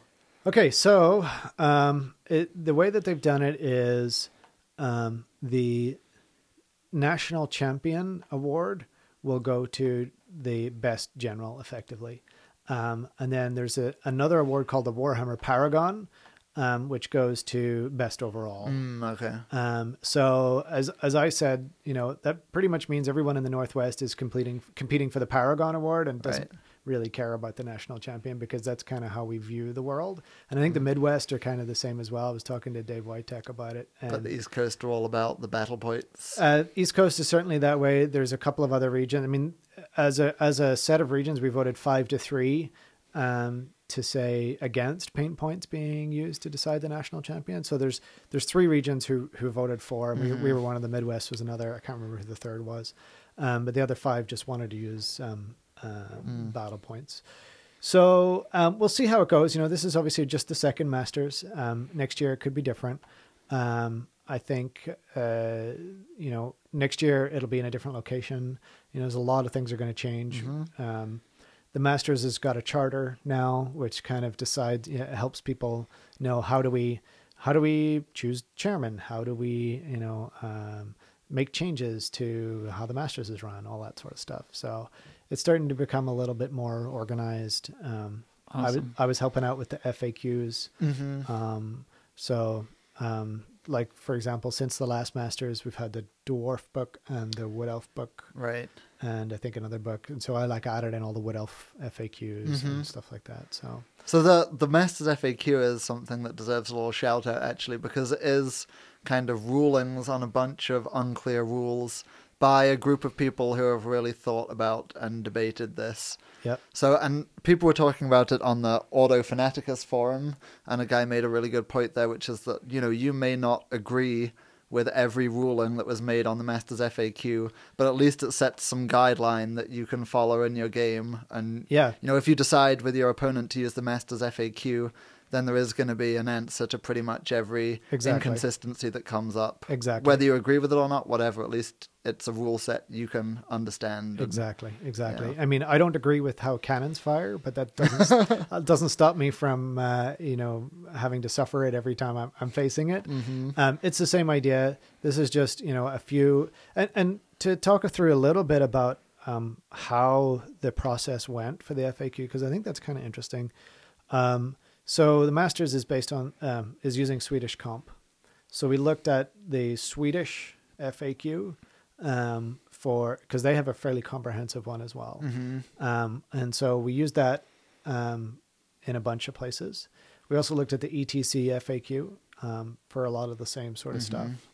Um, and then where neither of them had a ruling or um, they disagreed with each other, um, that was when the three of us debated about it. Um, and uh, in general, it was kind of like, I think this, no, I think that, oh, you're right. And then we agreed and it was done. And there was only one or two where we actually, you know, got online and, and had a good old, you know, talk through.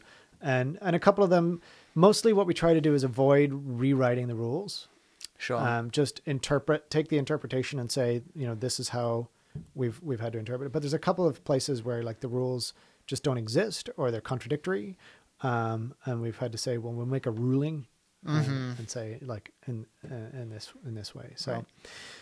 okay so that that's that's kind of the masters the masters um, will be february 21st and 22nd uh, or thereabouts that weekend in uh, north carolina um, it's a six game GT, four games on day one, two games day two. Ooh, day one. That's a day one long- starts at like eight o'clock. Um, yeah, That's gonna. Oh, that's a that's- test of stamina that it day. is. It is. Um, Can and- you can you make it into that fourth game before getting sloshed? yeah, is the real question. yeah. Um, so there's that. Um, and then uh, that was again voted on, and, and I voted for five, but uh, um, I think uh, everybody wanted um, a better indication of, of who is going to be the master. Um, and so there's there's six six games, um, and and then next year uh, we will vote on who is going to host it, and, and people will be allowed to bid for it like Olympics style. um, so that's all still being decided exactly how that's going to work. Um, That's a cool idea. yeah. Um, hopefully, we'll get it over to the west side of the country, and uh, you know that'll make some, you know, especially people over the, this half of the of the country a bit more excited to potentially Sure. compete for it. So, The Holly Horse.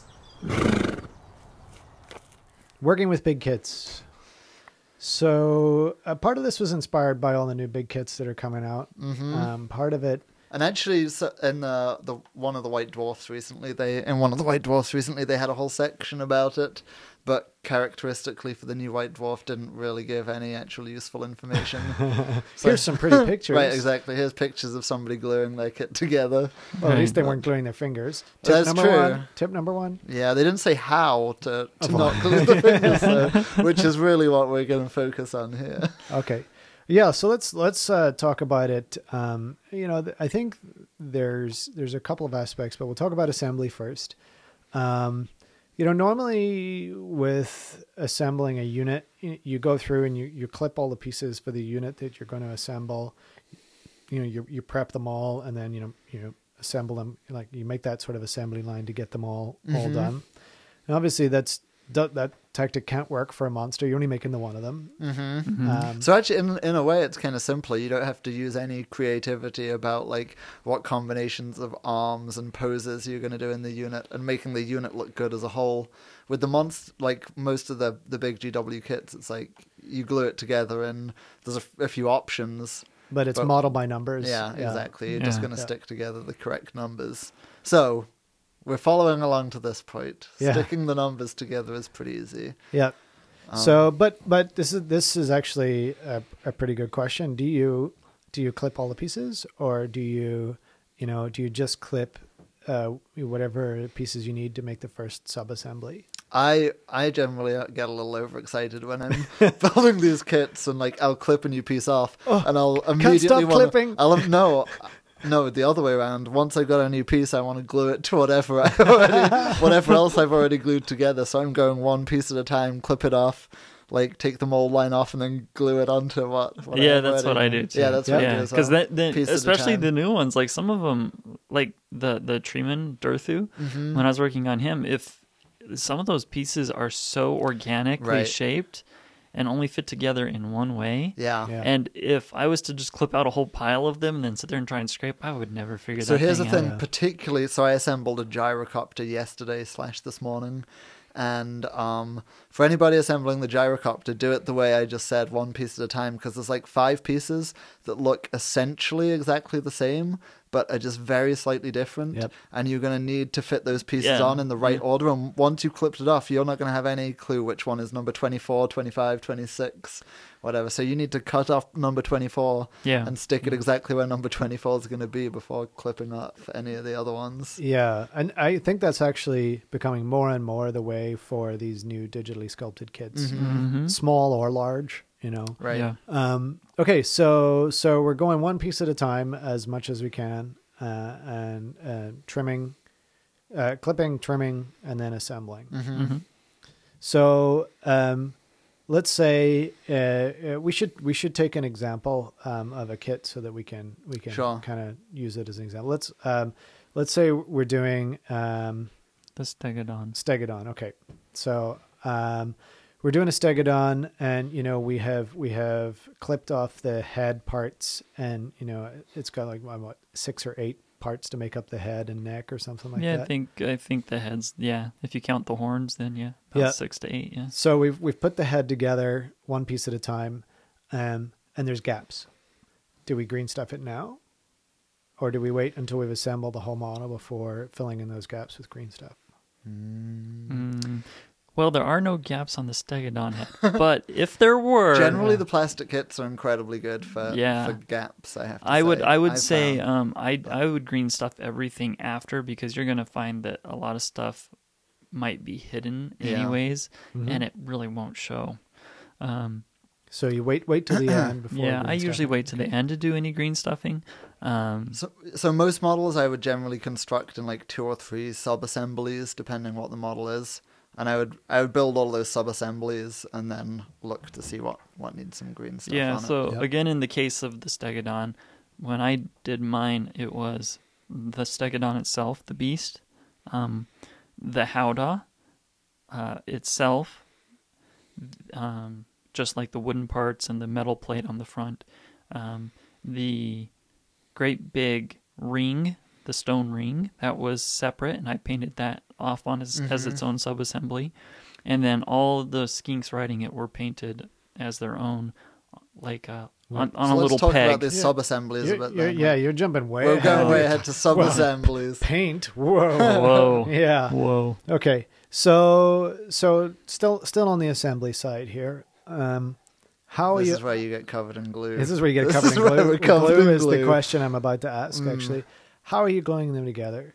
Do you do you use plastic glue? Do you use super glue? Always, I always use super glue. You always for use everything. super Yeah, glue? that's Yeah. your problem right there. Really? Yeah. That's the problem. That's the main problem. I I found Your pla- plastic glue like would always just Which plastic end up glue? even So- like GW plastic glue. or something. Oh, It's no. terrible. Oh, oh, amateur. Yeah, no. But it kind of melts the plastic a bit, so if s- if bits go together and oh, what have we, Okay. Rick is showing me a product here. Yeah, this is it's plastic. It's a plastic Plastruct. product. They're the people who make all the styrene plastic, and it's called plastic weld.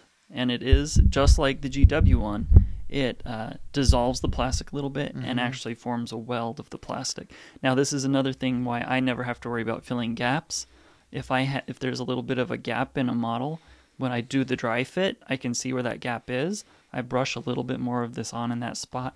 I squish the part together Yep. and it fills the gap for you. Yeah. But it's going to be covered in glue. No, it's No. not. There'll be glue it's not. everywhere. Ah. So this stuff is thinner than water.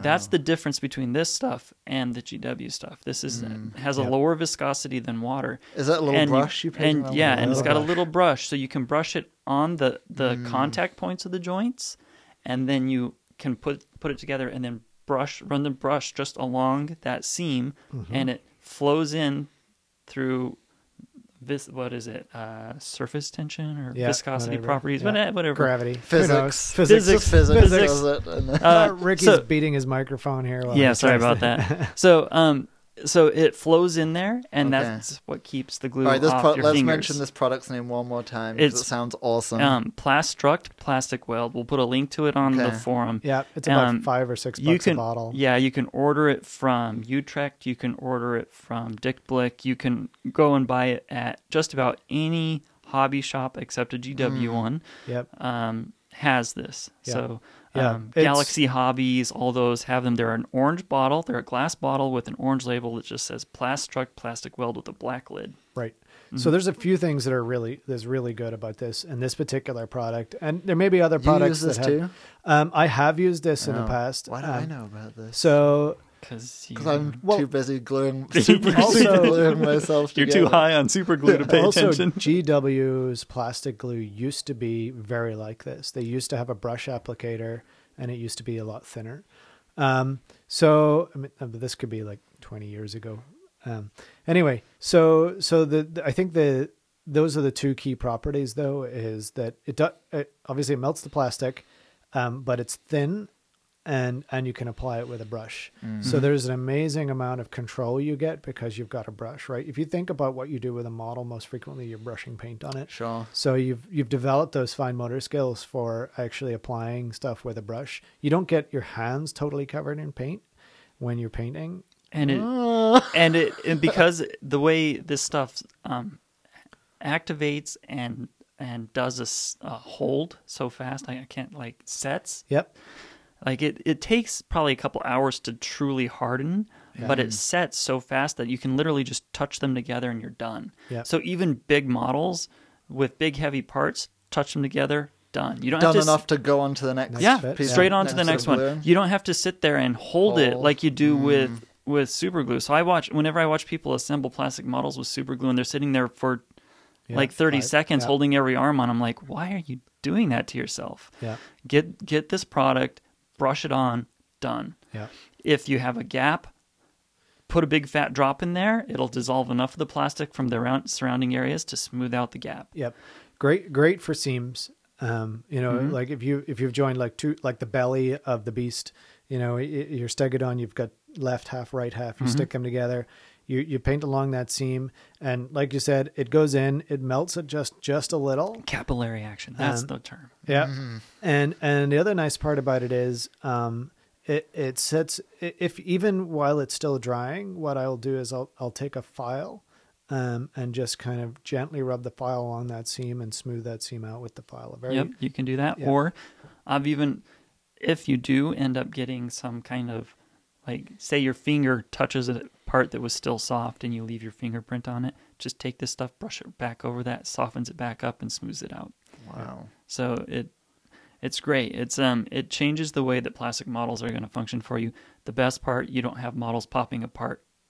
Yeah. Because they're wo- like They're welded. They're I- welded. the models will break at some other point besides the joint. Mm. So Yep. um, so because of that, you got to make sure that you really want it glued right. Yeah. That's in the that thing. position. so Sometimes- dry fit yeah. everything before you go and, and glue Sometimes it. I have to like crack crack the super glue Yeah. apart when I And- realize I glued something yeah, in the wrong place. and you can usually, sl- you know, if you didn't put enough of this on there, or you can do small amounts, small dabs. Sometimes I do that where I do a small dab to get the joint just to hold enough.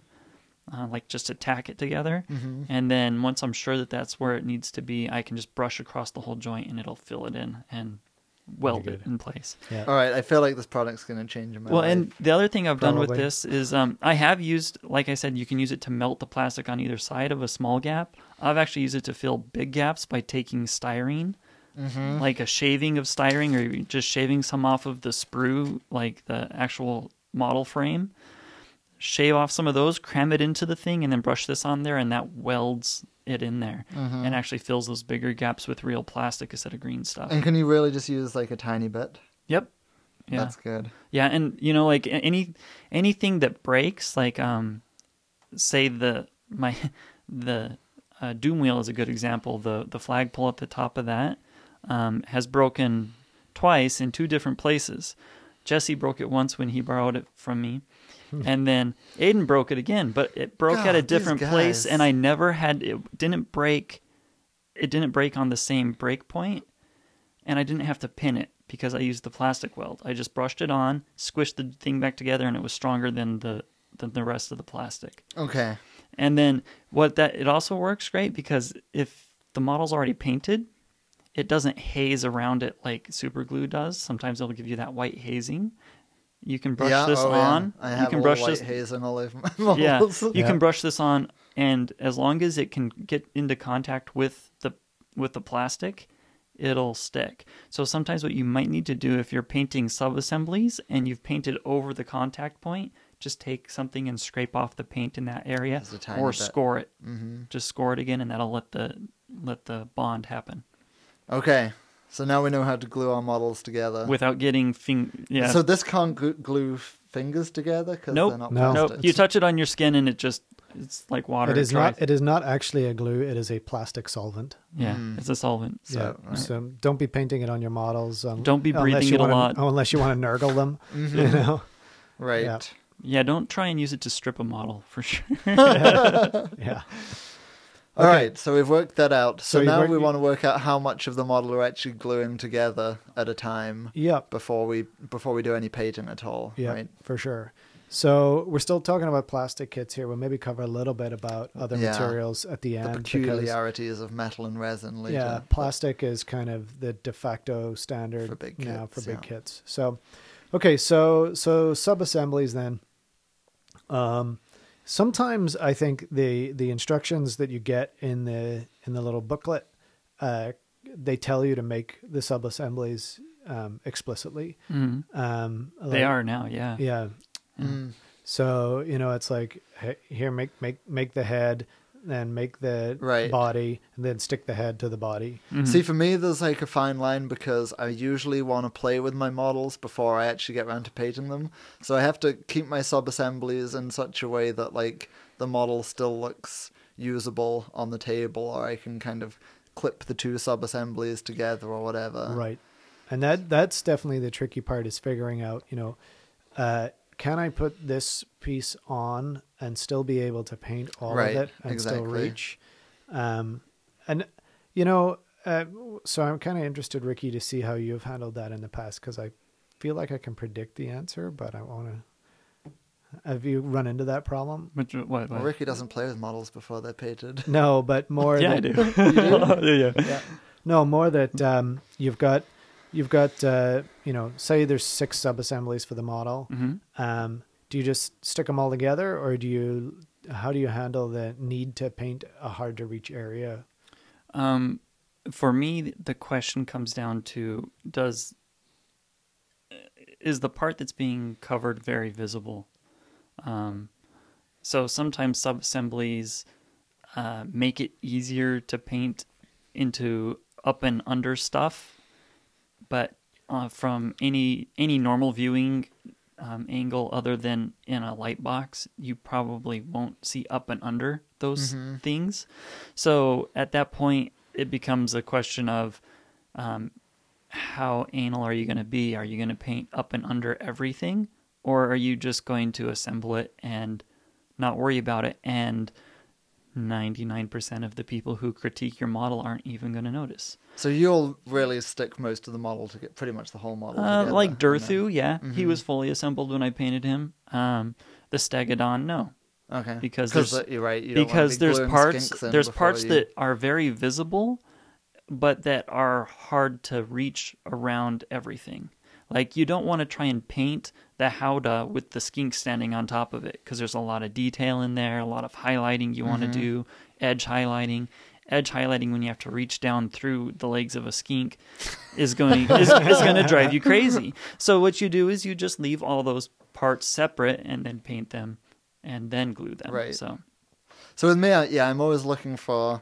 like what's the maximum amount of gluing together I can do, while n- I don't mind if I'm going to glue together and it's going to make painting a little bit harder, but if it gets to the point where it's going to make some painting job really Impossible, difficult, yeah. impossible, or just really difficult to do the level of detail I want to do on that part, or if it's going to end up giving the model some shape that's gonna be when I'm actually trying to paint it. It's me. It means that paint is gonna get scraped off certain yeah, parts yeah. as well. So, I- that's another thing. and we'll go and that's into, a I lot of guess. that's going to come down to individual uh, How you skill paint, really, and yeah. and you know if you know how you how hold. ham-fisted you are. yeah, exactly.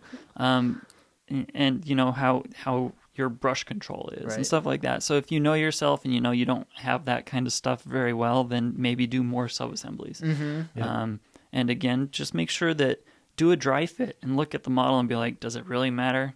Am I re- are people really going to see up and under that part or not? Mm-hmm. Right. Yep. And um, if if the answer is not, then don't don't kill yourself. Yeah. You know. So to Um, give an example here, my my Kadai Destroyer, which is the f- 40k Forge Fiend Mm-hmm. kit, Mauler Fiend kit, I guess. Um, I really stuck pretty much the entire kit together, apart from those these big like smokestacks that are on his back. And I knew that once those are glued on, it makes it very hard to kind of turn it upside down and get into the underbelly area where I want to paint um, without kind of scraping paint off those smokestacks and stuff. Yeah. So yeah. Yep. I wanted. I've been using that model unpainted or semi-painted in a lot of games now, so it, it had to be to a point where I could actually play with it. Yeah. Yeah. So so that actually segues nicely onto the the painting part of it. So Mm-hmm. you, now you know with a with an infantry model or you know anything where you fully assemble before you paint. Um, obviously, you pop that onto its base, and then you can easily you know manipulate the model without Yeah, you have a base Um, to hold on. you've got to. something to hold on to. But with a subassembly, you know it doesn't come with a base, right? right? It's just a big chunk of plastic. and you have to paint have to paint 100% of, all it. of it. Yeah. So so Where do you um, put your greasy literally fingers? how do you handle it Yeah. yeah Literally, Ricky. Me? Yeah, okay. I can't give. I'm terrible at this. I scrape Uh, paint off. i, I can tell you what i do Everything, well, but uh, I wanna okay. hear- I wanna uh, hear the from the, man. number one thing to do is wash your hands, you idiots. every time I every time before I sit down to paint, I wash my hands. yeah, me too. But my paint, my hands get really sweaty while I'm painting. Well, you, you Stop might being so english Do I need like a little finger bowl? Yeah, next maybe you to need it, it. right? Maybe you With need the to get slice of something. lemon yeah, in there. yeah, exactly. Something. Um, hot towel yeah, get up and get up and wash your hands throughout the session too. Come like on, man. I, I drink a lot of tea when I paint, so I get up to pee probably every hour, and of, I wash my hands, and that keeps it keeps the oils off your hands. Don't touch your face when you're painting. You know, people sit back and rub their face or their head or whatever. Don't do that because that goes straight onto your model. so all of those And- Mm-hmm. nerdy odious habits that we all have we got to stop those when we're painting Yeah, and Perfect. and the thing is, is those finger those finger oils, face oils, all those strip the paint off the model faster than anything and make other paint Mm-hmm. Not, not, stick, right? Because you're painting So- mm, on top of oil rather than on top Yeah. of paint. So you need to you need to be very conscious of that. That's going to help quite a bit with that stuff. The other thing to do is do a part of the model when it's when it's a subassembly where there's nothing to hold but the actual painted parts. I usually will paint half, varnish it with a matte varnish, satin varnish, gloss varnish, whatever varnish you want to use. Then let that cure, then paint the other side and do the same thing and you varnish between. The varnish protects it, Right. keeps you from scraping it. I've also taken grocery bags like the plastic grocery bags and you can hold models with that or parts of models with that because that plastic is so thin and delicate, stuff doesn't really stick to it. It doesn't damage the paint. Like you've seen how I always bring my models here. It's always packed in those things because they're they just are really easy on the paint. They don't scrape it off. Mm-hmm. Um, whenever I'm building or painting something really big, like say the actual stegodon body itself, I would build a nest of those and cradle it in that and then that keeps it from rubbing on the table, keeps it from scraping around, things like Mm, that. that's so. really good. And I, if, whenever I was helping you do the base coating on your uh, Kadai, right? Mm-hmm. Um, did you see how I put the foam down and then put the paper towel down on top of that to No, pad I it? wasn't paying any attention. Yeah, to so I always build a little nest for whatever, because at the point the model becomes too big to hold consistently or Mm-hmm. easily, or you know, you start you start to feel strain in your hands and you need to rest it on something. Then you need to build a nest for it. it. that was a. I painted the the gorgon for the beastmen, Mm-hmm. and there's a lot of different sides on that to paint. So I would paint like the fur down the back, and then when painting the front, I would have to rest it on that back fur while painting Mm-hmm. the front, and then I turn it over, and all the sc- paint is scraped off. the Yeah, back, so, yeah, build those little nests and do Build a it with nest. and try not to do it with uh s- if you do use paper towel, make sure it's one that's not uh really scratchy cuz some paper towels can be pretty abrasive. Make sure it's a soft one, but I I prefer the plastic bags cuz they're So, so a nest of plastic bags. Yeah. So next time I'm at Trader Joe's, just Yeah. steal a load you of can't plastic get them bags. in seattle anymore. Yeah, you can't get Plastic them- bags. Yeah. You can get the little ones that your vegetables uh, go well, in, the yeah, little green bags. or um, you know, if you get takeout, they still give them in takeout, but Yeah. or you, you know, it doesn't have to be plastic bags. It could be something soft and cushy Yeah. that doesn't that isn't going to like um, shed a lot of fibers. Like if you're using cloth, you might end up getting cloth in your. Yep. You don't want those.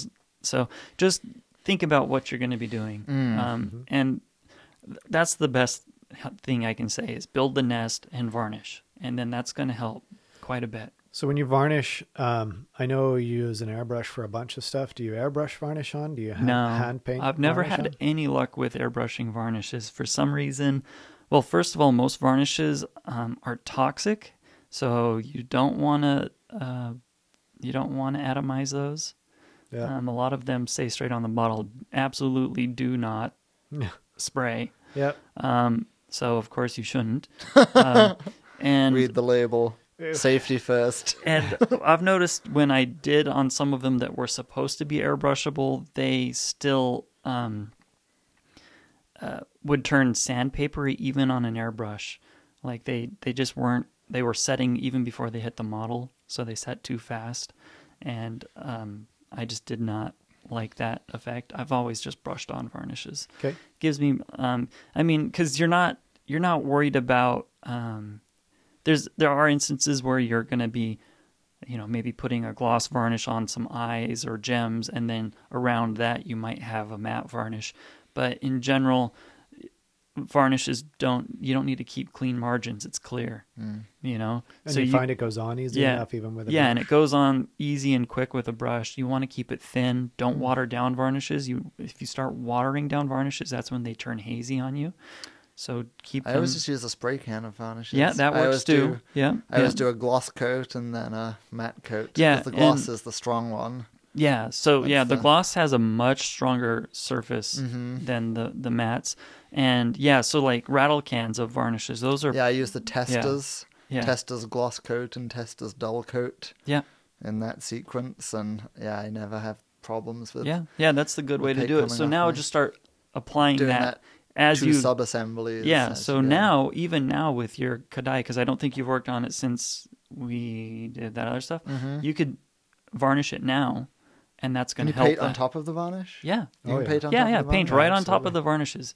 My trolls. In fact, there's whole techniques about doing that. yeah, my trolls were done with probably there's probably four layers of varnish on my trolls Oh yeah, with varnish at one point and then washes and everything and more paint and then varnishes and then yeah and that's the only reason that they don't get chipped up because they're those old So metal much- Mm. models there's so much varnish on there holding them together Right. you know so you gotta um so if you're running into those issues where you're scraping off paint yeah just get some varnish on there that's gonna help quite a bit Yep. Um, for the paint on varnish, um, what uh, is there a particular type that you would recommend over?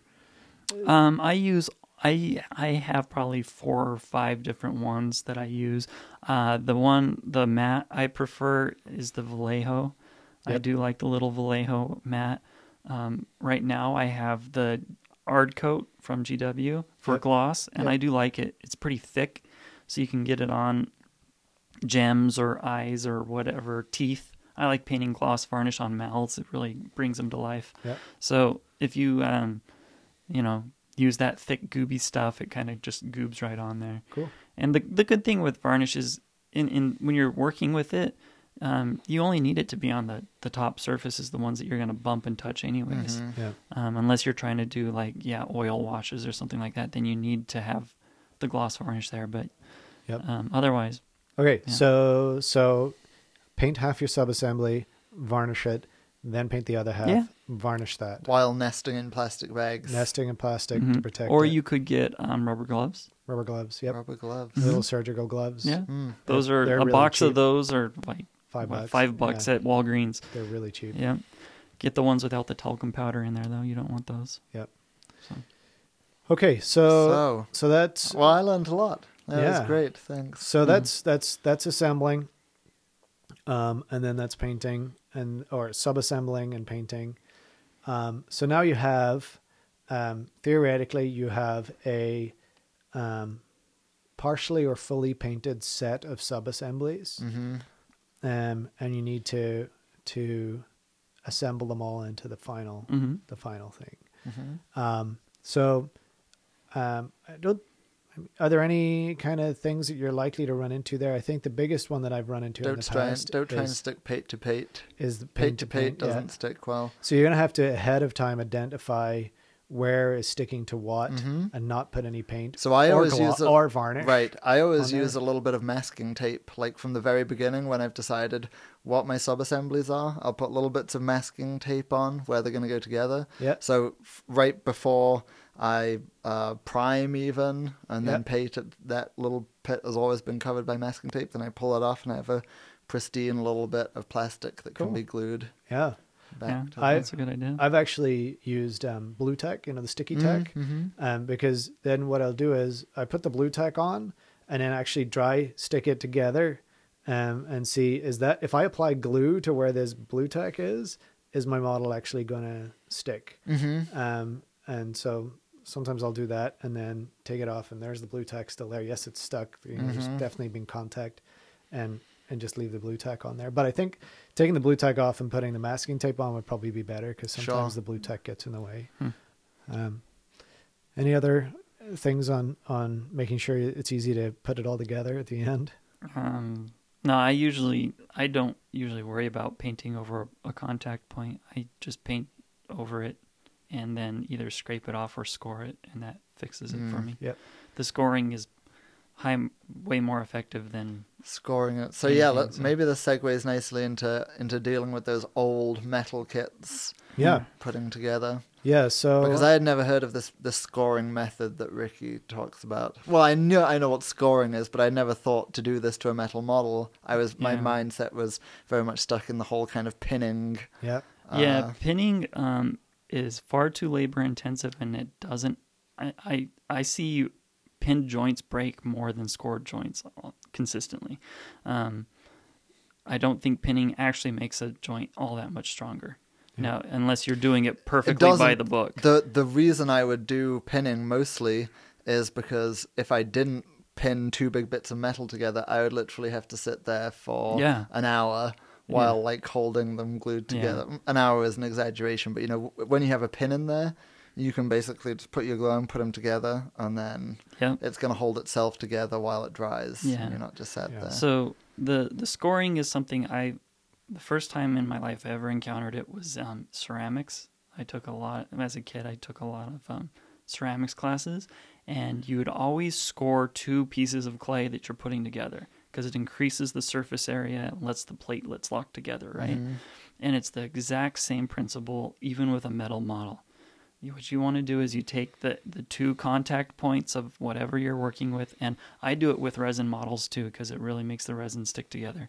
Um, and the finecast uh, a- accepts the scoring easily enough. yeah, fine cast you really, it's such a porous resin anyways. it glues really. it easily. glues so fine anyways but i still do it sometimes on big joints with Yep. even with those but um metal models i score i take the two contact points i dry fit them together i look to see where i need to score anywhere that the that isn't showing i go through and i take a hobby knife just a regular exacto or whatever and i create um, a very very fine but pretty deep cross hatching across the whole thing. And I usually do um, one, two, three, four different angles, um, all parallel lines. So it comes out being just this really messed up, scratchy looking. Right. And if you touch it with your thumbnail after you do that, it should snag your thumbnail or your your you know fingerprints should Yep. snag on it, and you're like, ouch, almost Right. and that creates tons of surface area and not only surface area but three dimensions of surface area so that the glue actually has something to purchase on and it can create really strong bonds and so if you do that on both sides of that joint slap your glue on there your super glue it'll also make it so you don't have to hold the joint for as Yeah. long you put you score it you put it together you wait about maybe five seconds and it's holding It is done. you do This that really without works. you do really it without the works. scoring. You're going to be sitting there for 10 minutes Yeah. because the glue has nothing to purchase on. And it's kind of counterintuitive, right? Because what you what you think of in your head is, oh, if I get two perfectly flat and aligned pieces and put a little bit of glue in there, it'll all just stick wonderfully Mm-hmm. well, right? Um, and so you know you, you're actually what you are a lot of the time if you, if you don't know about this, you're trying to to get the two pieces to line up as flat and and perfectly parallel yeah, as people you can. people actually end up doing the opposite, where they'll file it down and try and make it smooth so that there's no Perfectly gaps, smooth. Yeah, and that creates you know the exact opposite of what you Right. need. yeah. So so that's one way of working with metal. I find also the pinning, um, pinning is uh, not something that I do to to hold things together, but more to provide support in an area where gravity is working against you. hmm Um, so, for example, tails is uh, you know is is a, a common spot where you know, maybe the tail's gone up in the air and uh, or bending at a funny angle, and um, you know that that pin can give it a little bit of extra strength. And um, the pinning is is is it is a pain in the butt, especially it used to be a lot simpler when the metals were a lead compound um, because they Good were old so- lead. they Yeah. were Yeah. softer. Um, The pen would go straight through there. yeah, exactly. But with with the Pewter. the uh, well, even pewter, I think, is a little softer. But the Yeah. white metal that that GW uses um, Used, is they don't anymore. they don't even. Well, you can still buy them. Yeah. Uh, like Mm. uh, you buy war dancers, they're still metal. you- Yeah, you know? the the stone trolls are still that. yeah. Um, it, it it's actually pretty hellish on your drill bits. Um, so if Mhm. you're using a little hand a hand drill, um, you're going to go through drill bits because it's going to probably after about three or four pins, um, you have really ground that because they're, they're they're tiny tiny bits. hmm Um, And it's a hard met- hard metal. and you're likely to bend it or break it. Yeah. yeah. And and um, half the time you end up actually just using your broken bit as your pin because Yeah. because you can't get the damn thing out of there because the metal's so darn hard. yeah. Um, so you know, pinning i- is, has kind of become a last resort um, Yeah. for me. Um, you can't i i the the pin holes need to be so small you can't even use like a Dremel Yeah. or anything like that. So. Um, so the scoring is is definitely one great thing to kind of help deal with most of that sort of stuff. Um, where I find pinning um, uh, pretty much essential is is helping helping it stick to the base, um, because uh, I- it just it stops friction from you know pushing it off. If you've got a hole in the foot and a hole in the base, Yeah. Right. um, that's a good Keeps that spot to do shear it. Yeah, pressure from- yeah, yeah. exactly. So I, yeah, like since I've tried this scoring, it works so well that I don't know if pinning is really necessary at all with metal models. The one thing that I still use pinning for, and I think we'll always have to use pinning for, is with conversions. When I'm doing a conversion and trying to attach two parts that don't necessarily have like Yeah, if they the don't- right kind of surface to fit together Yeah, if properly, and there's I'm no gonna have to contact green point, stuff it yeah. anyway. You've got to use the pin to Yeah, get them together yeah. in the first place, and then Well, Oh, more what you're then doing green there stuff is, it. is building a skeleton. Right, rather you're than- mashing yeah, together yeah, bits yeah. that don't belong together anyway, so Yeah, it's different then. for sure. But, but Okay. pinning isn't dead entirely. That's Yeah. what I was trying to say. No, no, it's, it's not. It is to but me. dead to me. It's good It, to it's be. something where you're trying to find uh, alternate ways to avoid it as as much as Yeah, possible, exactly. as much as possible. Okay, so so we have we have clipped, we have assembled, we've subassembled, we've painted, we've fully assembled, we've stuck it to the base.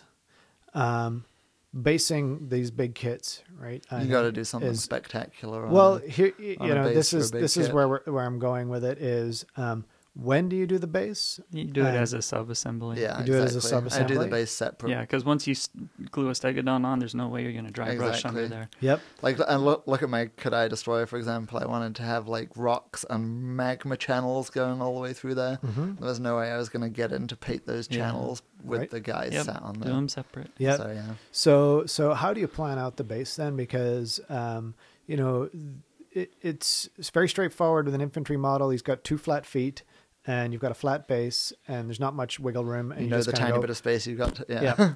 yeah. um, but with you know something that's on an arachnorock size base, you know that's that's uh, you know four inches by six inches. It's it's two square feet. No, 24, 24 square inches, not two square feet, but it's twenty four inches of space to kind of fill up. And you know maybe your your model is going to fill that base, but chances are it's up in the air.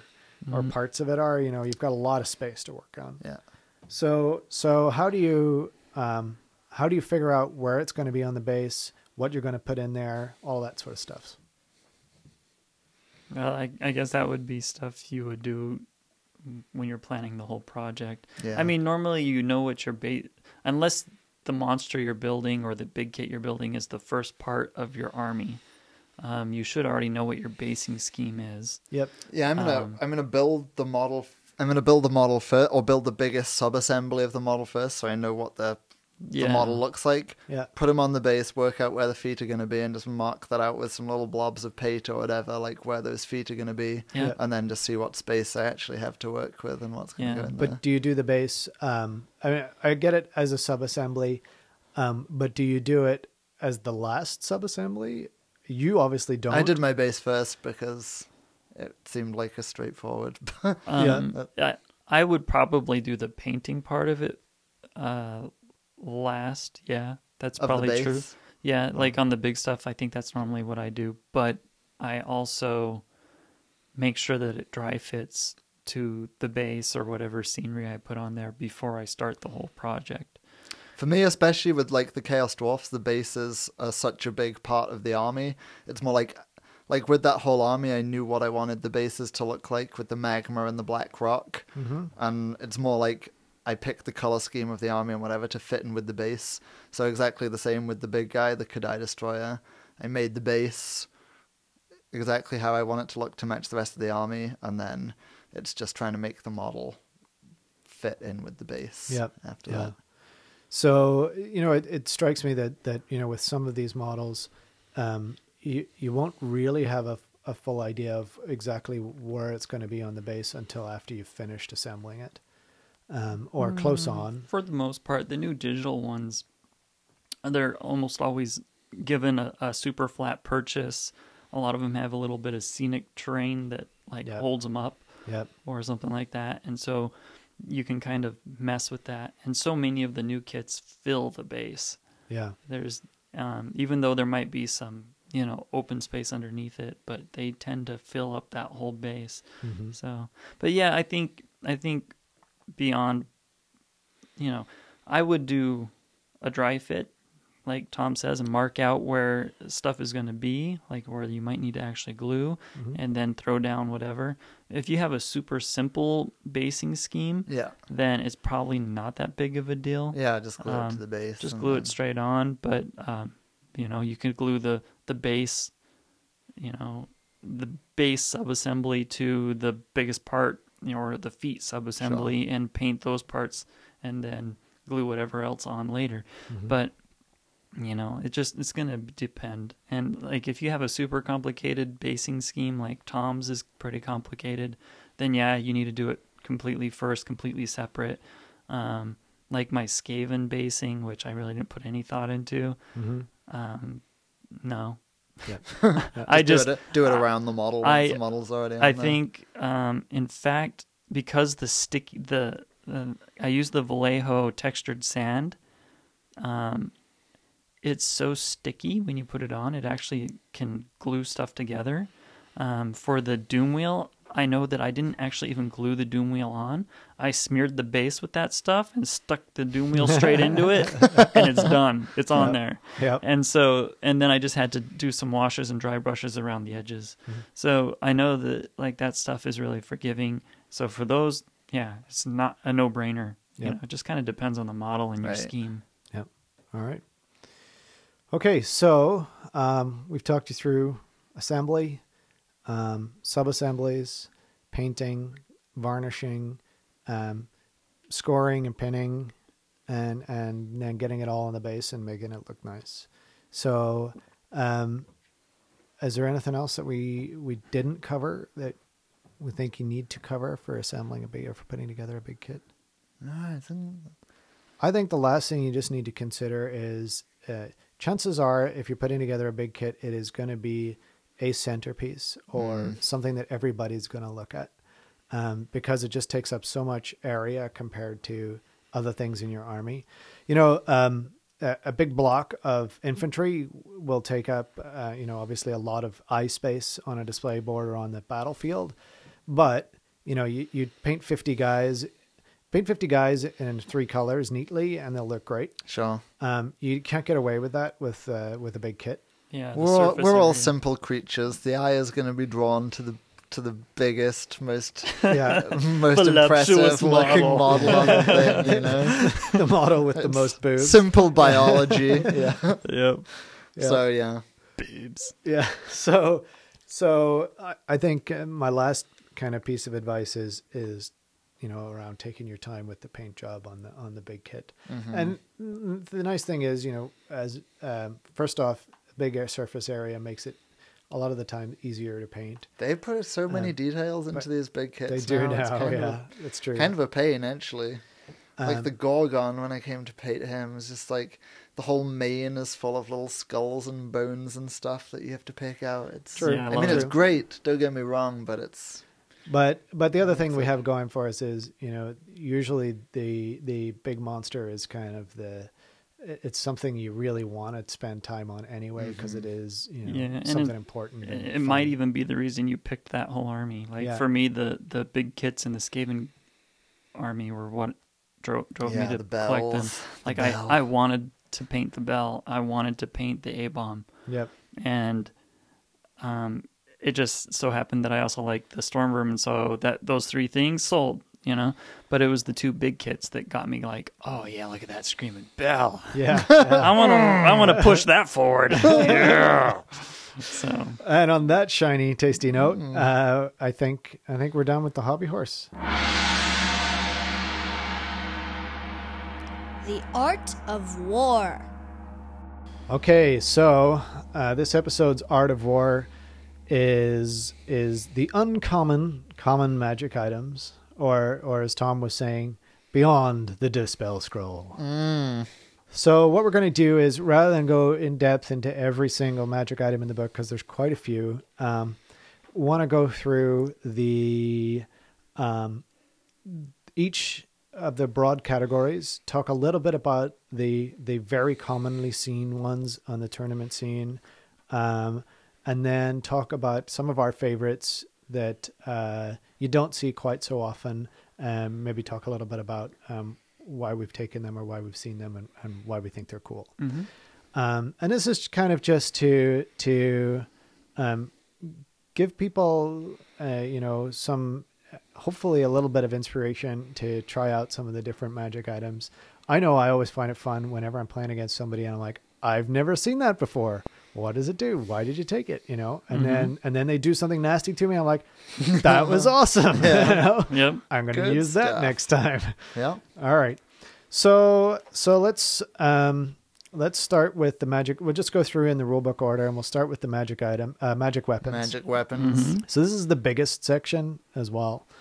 Um, so stuff that you always see. Stuff we always see. I think we always see either, and this one they're kind of the same thing. So I think these two can be paired together: the giant blade or the ogre The blade. strength swords. The strength swords, I basically, think yeah. we almost always see those. Especially on elves who don't Exactly. Mm-hmm. who don't want to lose their always strikes first. Whenever there's a rerolls. benefit, yeah, the benefit of getting extra strength without having to take the penalty of Mm-hmm. great weapon. Elves obviously benefit from it most. Yep, yep. Getting Um, at strength and then seven with rerolls to hit on threes, just every attack. is yeah, going it's through. just it's just nasty. so the two strength swords or the three strength swords, I guess. You see a yeah, lot. you do occasionally see the sword of battle as well. Yeah. That's true. Um, Sort of might. Sword of might. Sort of I might, mean, yeah. Mm-hmm. sorry, yeah, sort of might. Um, and then the other two that I see reasonably frequently are Sword o striking. um, oh, you see the sort of see the striking, sort for- of striking especially a on the lot. demon prints. and- Exactly. yep. Um, you see the fencer's blades. Yep. You do. Reasonably That's the commonly. kind of the the defensive Yep. uh, magic weapon. yeah, yeah. that's a really good uh, thing And to that give. especi- right. I like giving that to the gray seer. 'cause Yeah, then- you give it wizards. to who- wizards, yep. It's an extra buff for wizards who can't get the armor. Yep. Yep. Hit, people will hit you on fives Yep. mostly. And uh, and you also see the sword of anti-heroes quite frequently because it is Correct. both strength and attack bonus. Yeah, Um, it's kind of an anti-Death Star weapon. yep, for sure. Hit a Death Star and you just get a whole load of attacks. Okay, so those are the ones you see pretty frequently. Um, any that you guys uh, would pick as ones that you occasionally take or have seen? I always take, well, not always. I often take a Shrieking Blade I like Mm-hmm. that weapon. Like, let's see. So, w- one of the reasons to always to have magic items or magic weapons in the list is because of ethereal, right? Yep. A lot of ethereal stuff also causes fear. So Yep. the shrieking blade negates that. I put it on a little hobgoblin con, and he can go off on his own and charge spirit hosts and whatever, and cut Yep. through them. So I so like it. and it's cheap. It's only ten points. Cheap, yeah. Yep. Cause fear. That's a pretty neat one, Ricky. Uh, yeah, m- my my favorite one is the Shrieking Blade too. I occasionally take the Relic Sword. Um, I like giving that to somebody who's gonna be suicidal with the big things. um, but the At least you Shrieking, guys have a shot. but the Shrieking Blade, I think, is is uh, especially with the goblins or anything that's running outside of a leadership bubble. Um, you you just don't want to be taking any kind of leadership test, even fear tests. You know, my if my boss or war boss on a flying carpet fails his leadership on a on a seven, then he's weapon skill one, and all of a sudden, the chaff that he was in combat hoping to destroy, he can't. So, um, yeah. So the the fear sword always helps with that quite Yep. a bit. So yeah, but that's my favorite, uh, and it's cheap. It takes care of the um, ethereal Mm-hmm. stuff, and I, I don't know. I've just never really I've never invested the points into the big, the big weapons. I guess. you Mm. Yep. know? Yeah, well, when they when the weapon itself costs more than the hero that's taking it. Yeah, yeah. it kind of feels a little wrong, doesn't it? yeah. Um, there's so the one that I, I um have occasionally seen and think has its place is the sig- the gold sigil sword. Mm. Mm-hmm. That would Um, be the other one I would give a shout out to. Yep. Um, because sometimes, especially with like uh, lizard men um, or ogres, um, having something that can go at initiative ten. Yeah. Yeah. Um, if you're already high strength and uh, and um, good weapon skill to begin with, like uh, Yeah. a, an ogre hero or or a high Right. number of attacks, like an ogre hero or a lizardman hero. And it creates different Yeah. initiative steps, which is why I'd really like it. So he- Yeah. he- here's how I would always use it with the Beastmen in a Mino bus, which is the unit of Minotaurs with a couple of characters in the front rank. So to have two characters and a champion in the front rank, Yep. Mino character, Mino champion can take a magic weapon. So I would give him the gold sigil sword. He hits first. Then everybody directs their attacks into the champion because they can't kill the two characters. Kill the champion, step forward, and I still get maximum attacks from the unit as well. Oh, you're such a gotten, cheater. Just gotten five extra attacks from having the gold sigil sword, man. this guy. God. oh, we said the section what we weren't going to try too much min max. no, no, that's that, that's awesome though. No, that's that's With see, my that's the extra thing is attacks. it's like it's a it's one of those super cheap small small magic items, fifteen points for the gold sigil sword to turn something to get five extra attacks. Right. Like when you think about it in that context, you're getting five extra attacks that you couldn't normally. No, none of these other swords give you five extra Right. attacks. You what is it? You have to pay thirty points for one, Yeah, or something like that. So or forty 20. points for two. Yeah. So Sword of Battle you never see because if you run the math, bas- Sword of Striking is always at least as good or better. mm-hmm. Huh. Uh, yeah, that's interesting. I, I I have never seen any of the plus attacks swords. not anymore. I used to see him in sixth and seventh, but for some reason in eighth, I've never is seen him. just, Strength is just so important. Yeah. Yeah. You gotta you Yeah. get the strength. Um, okay, so um, let's give out a wooden spoon award to the the worst of the magic weapons. This is not wooden spoon. oh, or yes, whatever. not just the, uh, the wooden sword award. yeah the wooden sword award, not just the worst in terms of its effect, but a combination of effect plus points value. Mm. Um, my vote goes for the spell thieving sword, um, where it it's only useful against wizards. yeah, Um, very situational. and if they don't save a wound, they lose a spell randomly.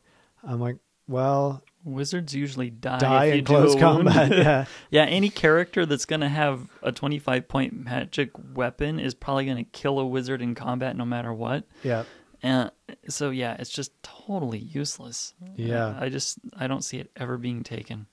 yeah. And Hmm. uh, actually, you know, now that I'm thinking about it, this might have a spot against Brolux. I'm like, you see, Oh yeah. Mm-hmm. or against the sisters, or you know, the Pink Horrors. You know, those units. I'm like, okay, I'm Still, gonna- it's never making it into an all comers no, list. it's not. It's not. But it'd be kind of funny. What would happen in that case? I mean, it says a wizard. Um, I must Uh, the whole unit counts as a wizard. Right. So yeah. So you, all you have to do is two wounds with this, and then now your Brolocks can't cast any spells. That's yeah, solid. but they still have a nasty four up There's saves. a- there's still a char- it's not there's necessarily still the a spells that character are the bunker, problem. which is what- yeah, yeah, which is is what their they're really main for. use. Yeah, yeah. Anyway, uh, I'd still give that the wooden spoon. It's No. pretty. I'm gonna. situational. Gi- I'm giving my wooden spoon to the sword of battle just because. I- Plus one attack for twenty points. yeah. Yeah. Yeah. Sword What of about- strike. Hit, hitting on twos with three attacks is still better than hitting on threes with four attacks. Yep. So, Ricky. Uh, I would probably go with the spell Thieving Sword too, Alright. because I really feel like it's just that lame. Yeah. Yeah. I mean, I, I think there's the potential for something fluffy like that, but it should be a five pointer. Yep. because Um, that would be something that you'd throw on some garbage hero who might try and kill a wizard. But Yeah. if you're if you're if you build a character to go hunting wizards, you're gonna take more attacks or just actually more attacks against wizards because they usually have low toughness. So Yep. yeah, Yep. Okay, so that was weapons. Let's go on to armor. Magic armor. yeah. All right, so the stuff you always see. Uh, you always see the armor of destiny, which gives a heavy armor with a four up ward. hmm And the silvered steel. Um, you see silvered steel somewhat. Yep, it gives a two up armor save. Um, you see uh, the charm shield. And the Um, dragon helm. on every mounted ca- every character who's going to be on their own has the charmed shield, Yep, uh, you see the enchanted shield quite a Yep, bit, and the yep. dragon the helm. dragon helm. Yeah, Um, and that's about it. You'll occasionally see the armor of fortune, which is the heavy armor that gives the five upward. and the glittering scales gets its gets its exposure. It does, yeah, because that one paired with the Fencer's fencer's, blades. blades, is Mm, really delish. tasty. Don't Yeah. hit me, bruh. yeah, yeah. yeah, Hit me on that's sixes. true. That's true. Okay, so you see about half of them, so that's pretty good. It is. It's a pretty good section actually. It but has that could a also lot be of just use- because useful there's stuff. only twelve. Yeah. Yeah. it is so- a small section. That's yeah. true. So, so um, I'm of the- having to read some of these other ones because I've never even like considered even them read them, before. yeah. Actually, So I am I'm going to give a shout out to the um, Trickster's Helm um, as a, as an alternative. Now it's 50 points, and it gives you plus one armor save, and any successful roll to wound uh, made against the wearer of the Trickster's Helm must be re-rolled. Um, That's actually really good. well, well, I've it's never- it's good, but where I think you you can actually get real benefit from it is against poison, because now your automatic poison wound. If you if you're tough six, and you've been automatically wounded from poison, it has been FAQ'd as far as I'm aware that if you have to have w- rolls to wound against you. Now let me do. I'll double check. If you have to have rolls to wound against you re-rolled, um, and you've been poisoned, they have to make a roll to wound. there's no way. I mean, it's the same with the destroyer, right? You have to re-roll all successful rolls to wound against the destroyer. Yeah.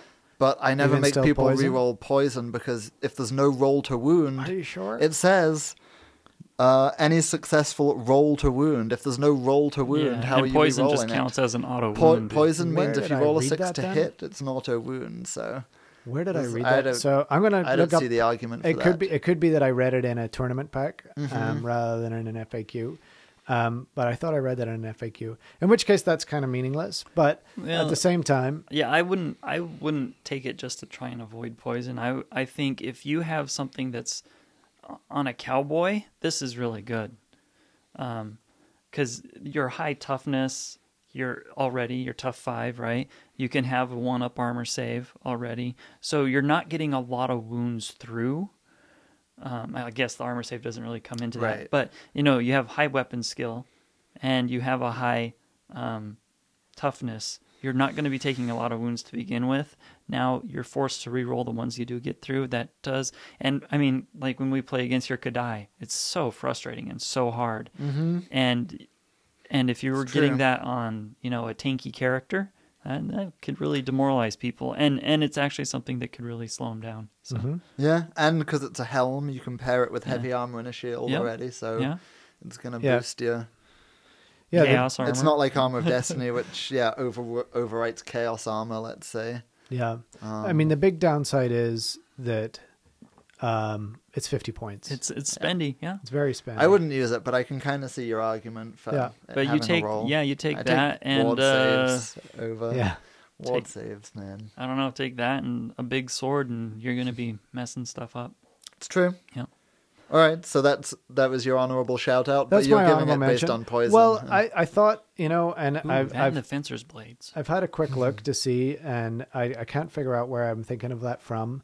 And it may be that I'm just getting confused with some older rules. Right. Um, but but even aside from that, I think yeah, if you're high toughness, like you said, this if is you're dem- high toughness, This is yeah. Not demoralizing. one for elves no, because but good, wounding on two up twice is not very hard. no, but good for for like ogres or Sure. um, or lizard man. Mm-hmm. Um, and yeah, it can be pretty demoralizing.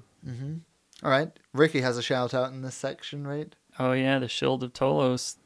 That's that's the one right there. I love that Yeah. Um, uh, you know, the first time I ever thought to use this was back uh, against, against me. against Aiden Yeah, when uh, he was, and it, this was back when you were using the last sick Wood fed Elf what elves? Yeah, yeah and uh, so I, I i needed s- i wanted something that um could get in on his unit of glade guard and try and shut shut them down and uh the the banner of eternal flame, gate, glade guard, and all yeah, that. yeah so he had the banner of eternal flame and uh on his glade guard Mm-hmm. so i took uh the shield of tolos Yep.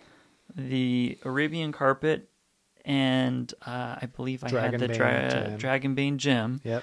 And so I was able to fly that in. I was able to land out there and absorb a round of shooting because laughed that off Laughed that up with a one up armor and Yep. a two up ward.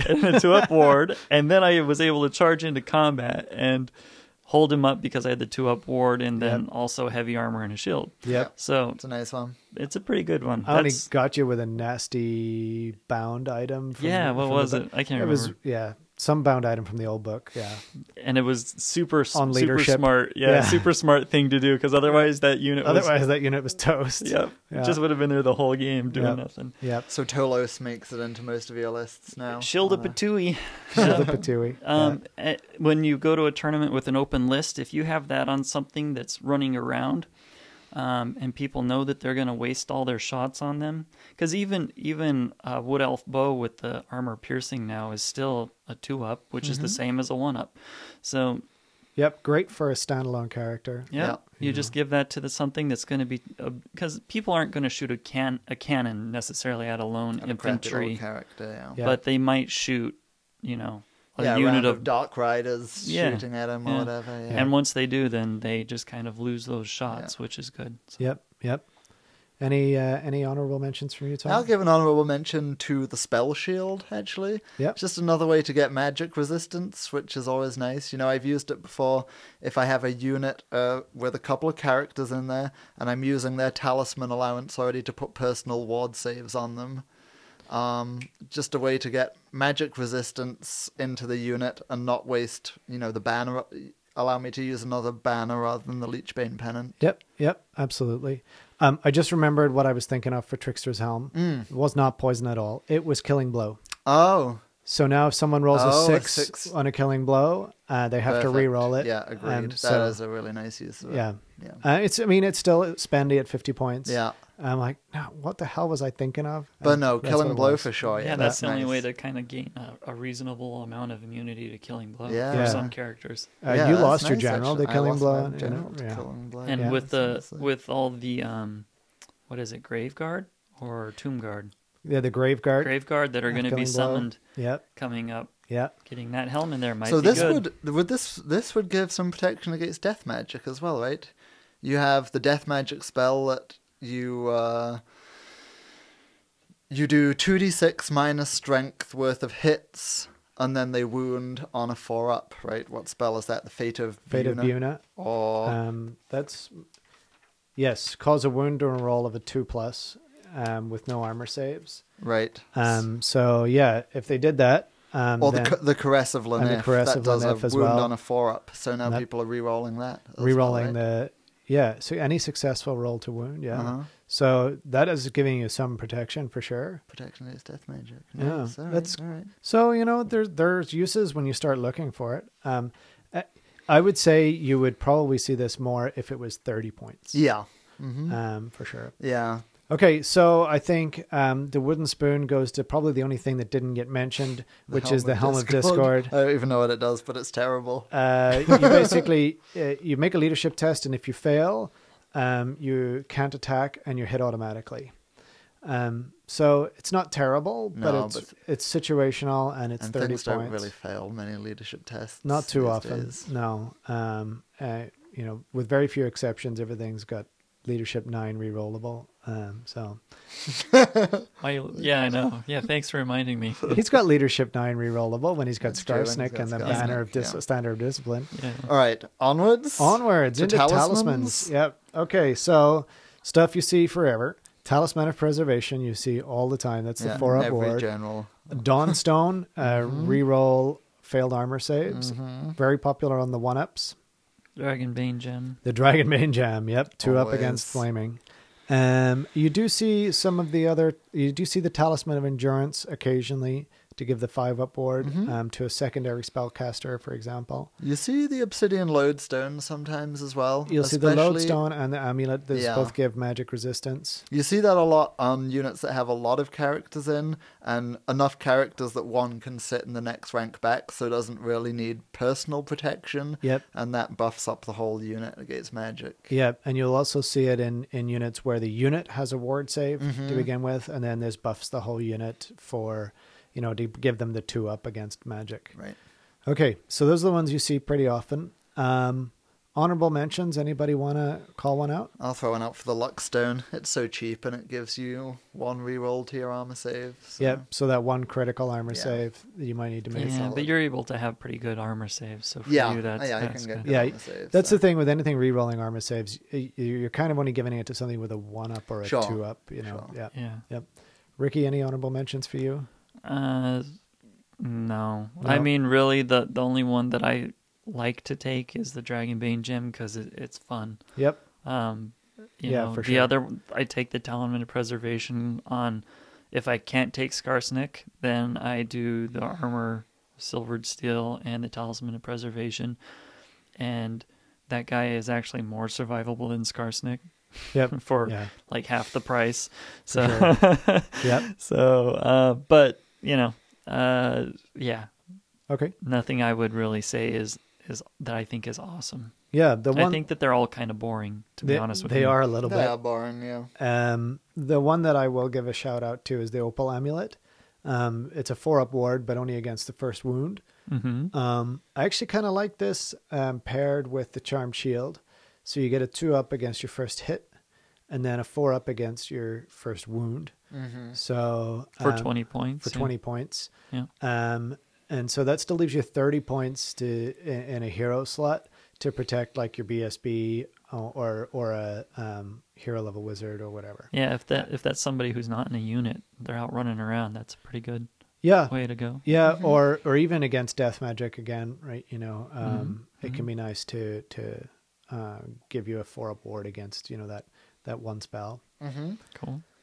Okay, Wooden spoon? uh, wooden pigeon spoon. plucker. Pigeon block. It's only five points, though. It's not. You can't call it bad value, even if it did nothing. It's not that bad value. Uh, yeah, It's it's It's stupid. just so It is stupid. situational that you will mean, it very used to be rarely that- ever get to use it. It used to be that if you were going to have a, a like a mage or something hanging out in the backfield, then flyers would be the thing you're worried about. But now the game is so full of fast cav that Yeah. that you're worried about that as well. Yeah, so. and you don't you hardly ever see models on their own that you know aren't Yeah. already with a five up board. Um, and yeah, Yeah. I just think it's it's it's so situational that you're you're seldom going to get to use it, and even when you are going to use it, you probably haven't so much that you forget to use it. Yeah, You're like, oh wait, that thing had fly, didn't it? Damn it, I was supposed to have a five up against that. Oh well, he's dead anyways, you know. yeah. I would like to see more stuff like um, this talisman uh, gives the bearer and his unit um, uh, protection from fear, right? You know, Mm-hmm. Yeah. Um, or, or Strider or weird Yeah. things like that. Think, Yeah. Well, I mean, More these are fun supposed to be things. protective things, Yeah. so it'd be cool if if they were some of them applied to the unit or or removed some other effect, like um, I, I don't know, but I, I think there would be cool things that they could do. hundred they point could one to stand- auto pass any characteristic test for the unit. Oh wow! I would, um, Ooh, interesting. I'm I'm just gonna real quick give my wooden spoon joint to uh, talisman of protection and seed of rebirth because I Yes. just think six up saves are just Are They're, a they're waste of insulting, pointless. aren't they're they? Just, they're just pointless. Don't remind me, They're just insulting. It's my, just my an poor insult my of a poor save. forest spirits. Uh, yeah, Yep, it is. Yeah, here, have this thing that's the same as a shield. right. All right, let's move on to magic standards before I get depressed. So, um, stuff that you always see, you always see the, razor Mm-hmm. standard, razor standard is pretty common. Very common. Banner of swiftness, is pretty Swiftness, common. I like a standard of lot. discipline. Leech bone pennant. Leash bomb pretty pennant common. and standard of discipline. standard of Uh, discipline. Um, and the flame banner. and the flame banner. Yeah. So yeah, yeah, Probably again, four or pretty, five that are used pretty commonly. Yeah. four or five. The the the most expensive ones are not seen that often. no. So I uh, would say I I don't think I've ever seen the lich bone pennant. The I- leech bone pennant. Yeah, I think I it's s- just cheap magic resistance. It- Oh, yeah, you don't maybe see I that just very often maybe it just people don't on remember to use bunkers, it. little or- bunker units. bunker units. It makes sense to take, yeah, but I think people. gives your I character always see three the, up I save almost against always magic. see the eternal flame banner, Yeah, yeah. and Everyone wants to have their one flamey unit. To, yeah, to pull out. I, I think I see that more than any other banner. Standard of discipline, I'd agree. Yeah. Uh, either stand of discipline or flame. Yeah. and those then two. after that, yeah, you you get swiftness, razor standard, and then everything else is kind of whatever. Yeah. So um, honorable mentions, Tom. Mm, oh, gleaming pennant. I love the gleaming pennant. Yep. I give it I to whatever unit is going to operate. I need to operate outside the leadership, the BSB bubble. Yep. Oh, gives, that's yeah, just gives smart. you one safe, Yep. one bit of safety. Yeah, Yep, Or- for uh, sure. For five points. great on Brilliant. uh, uh, frenzy unit as well if Mm-hmm, if uh, you know you need to give that um, a bit of pr- protection uh, ricky any shout outs for you Well, this one's tough because I don't have a lot of experience with these. Um, I, I'm allowed one standard in my goblins, and which is always it's discipline. always a standard of it's discipline. all it's got to always be the standard of discipline. Otherwise, I don't have a chance. Yeah. Um, with the Skaven, I would take. Uh, I would always the Skaven have the best banner in the game, which Yeah, is the storm banner the storm banner, and then I would take Love the the eternal. storm banner. And I would always put the storm banner on the on the block of um, storm, Storm vermin, vermin. and put the eternal flame on the um, on the BSB. BSB because then if I knew that the storm vermin were going to have to fight something that had a high save against flaming, he could come out he could come out, or I could also deploy him into a unit that needed to fight something with regen. yep So after I saw how things were deployed, I could place them where I needed that. Yep, that's um, but other than that, like I've, I really sometimes I encounter the other ones, but I don't yeah have much to say about them. um, so the only the only one that i will give a shout out to is um, the war banner um, so it's basically a Mm-hmm. banner that gives plus two instead of plus one um, so y- you it's it's a little spendy. Um, I think there are some units that benefit from it more than others. Um, I think like um, a a an elite unit of undead benefits from it quite well. So you know, obviously, combat or demons. Um, I mean, she can't give it to demons, but um, something that is unstable um, that needs combat res in order to not die um, but doesn't have a whole lot of static combat res already Right. due to you know it's only got one rank, for example. I find it just over like in seventh edition Warhammer or whatever, where combats were won and lost on a couple of points of combat res. I used to love this item, but for thirty five points in eighth edition, where Yeah. combats swing by so much, you know, like so many wounds are done in combat. It's Yeah. true. These days, I find it not really worth it anymore. see, um, I- I would have thought that too, um, but what I'm what I found with playing the Skaven is, yeah, I'm taking a ton of wounds, but I'm dishing out a ton of wounds too, and everything is coming down to a couple of points at the end, where literally it's like we've had to count out, okay, who's got the banner, who's got a BSB. You know, it's not obvious. Oh, now you just take the leadership test and you're steadfast. Or Right. Um, we've literally like over the last 10 games that I've played in the tournaments, there's been multiple rounds where it's been decided by three or less. And I'm like, okay, you know, at that point, At that point, it's sounding pretty good. It's yeah. sounding pretty I good. think I just think twenty five points or even twenty points. well, it and used to then be it's tempting. 25 points It in did. some of the uh, some of the older books. Yeah, like in the- my in the Beastman book, it's still, Still 25, 25, yeah, points. I yeah. think. Yeah. yeah. So, um, okay, wooden spoon then. Um, Scarecrow. a scarecrow banner. Again, because you're like, no, I don't know. No. Maybe the The situation. wailing banner. maybe the wailing banner. wailing banner's terrible. Yeah. Uh, cause terror for 50 Or points. rampage a banner. It's good, but you can pretty much usually only put it on a BSB. You can only put it on a And there's- BSB. Either a better banner to take with the BSB, or you want to protect him instead. So, yeah, Yeah. so screw it. Yeah. not worth it. There are those banners you never see. Yeah. and there's a Yeah, good those reason. top two, they're Yeah. just way too expensive. Like terror is just so not even worth the points anymore. Yeah, it's not. Um, that it's just silly. Okay, all right. Arcane items. So this is the, the second largest set. Yeah, it's a big one. Um, so let's talk about what you always see. Dispel scroll. Just what's go- Dispel scroll. um, you see the power scroll reasonably frequently. yeah, You see the earthing rod. Mm-hmm. Mm. earthing rod. Uh, yeah. Trickster shard. Tricks. Uh, you- no, you don't see the You don't see the trickster. trickster shard. Other shard. trickster You shard. see the Yeah, other right, trickster right, shard, right. but not the yeah, not, trickster not the shard. trickster shard. Um, The and other you one. see the We the, see cha- the other Mm. one. the channeling staff. Um, Yeah, you now. you see the channeling stuff very frequently? on on the slan. yeah, it's a when pretty you- common 'cause you build. can- Right. Yeah. Yeah. and there's a there's a couple of other like non lizard men that also get multi channel dice. I've been seeing it a lot on the Yeah. Warriors lately too. Warriors, right? The Zinch guys get extra rolls on their channels. Yeah, so Oh, I've been yeah, seeing yeah, it a yeah. lot Yeah. there too, and it's so cheap, fifteen points. I mean, yeah, it's, so each you it's a reroll bargain. ones, right? So Yeah. then you get You an extra- reroll ones, and I think you can take like a familiar or something to give you yeah, another channel it's dice true. or something like I that. take it sometimes even with no bonus, even though I don't have any of those other bonuses. It's just if you think about it, it in an average game, it adds two dice Yep. at any, at, you know, some Which is- points where you might need them a lot. yeah, and and you do occasionally. Yeah, yeah, exactly. I I agree. I agree. Two dice at some point in the game. Yeah. Okay, so um, shout outs. Power Stone. I love I love the Power Stone. I Yeah. love the Power Stone. So I love being able to just play with my opponents a little bit and I- save one dice, and they think I don't need to save any dice to dispel whatever he's gonna do with that one dice, and I'm like three dice. Yeah, I love it. yeah. I think you do see the power stone reasonably. You see it frequently. reasonably frequently, Yeah. but it's not. Uh, I, yeah, I like it a lot. Okay, Ricky. Any? Uh, oh, what what is my favorite? Any shout outs? No, No. uh, y- yeah, it's just one of those. It's another one where there's so many of them. I've never like the the hex scroll. I I, I think is awesome.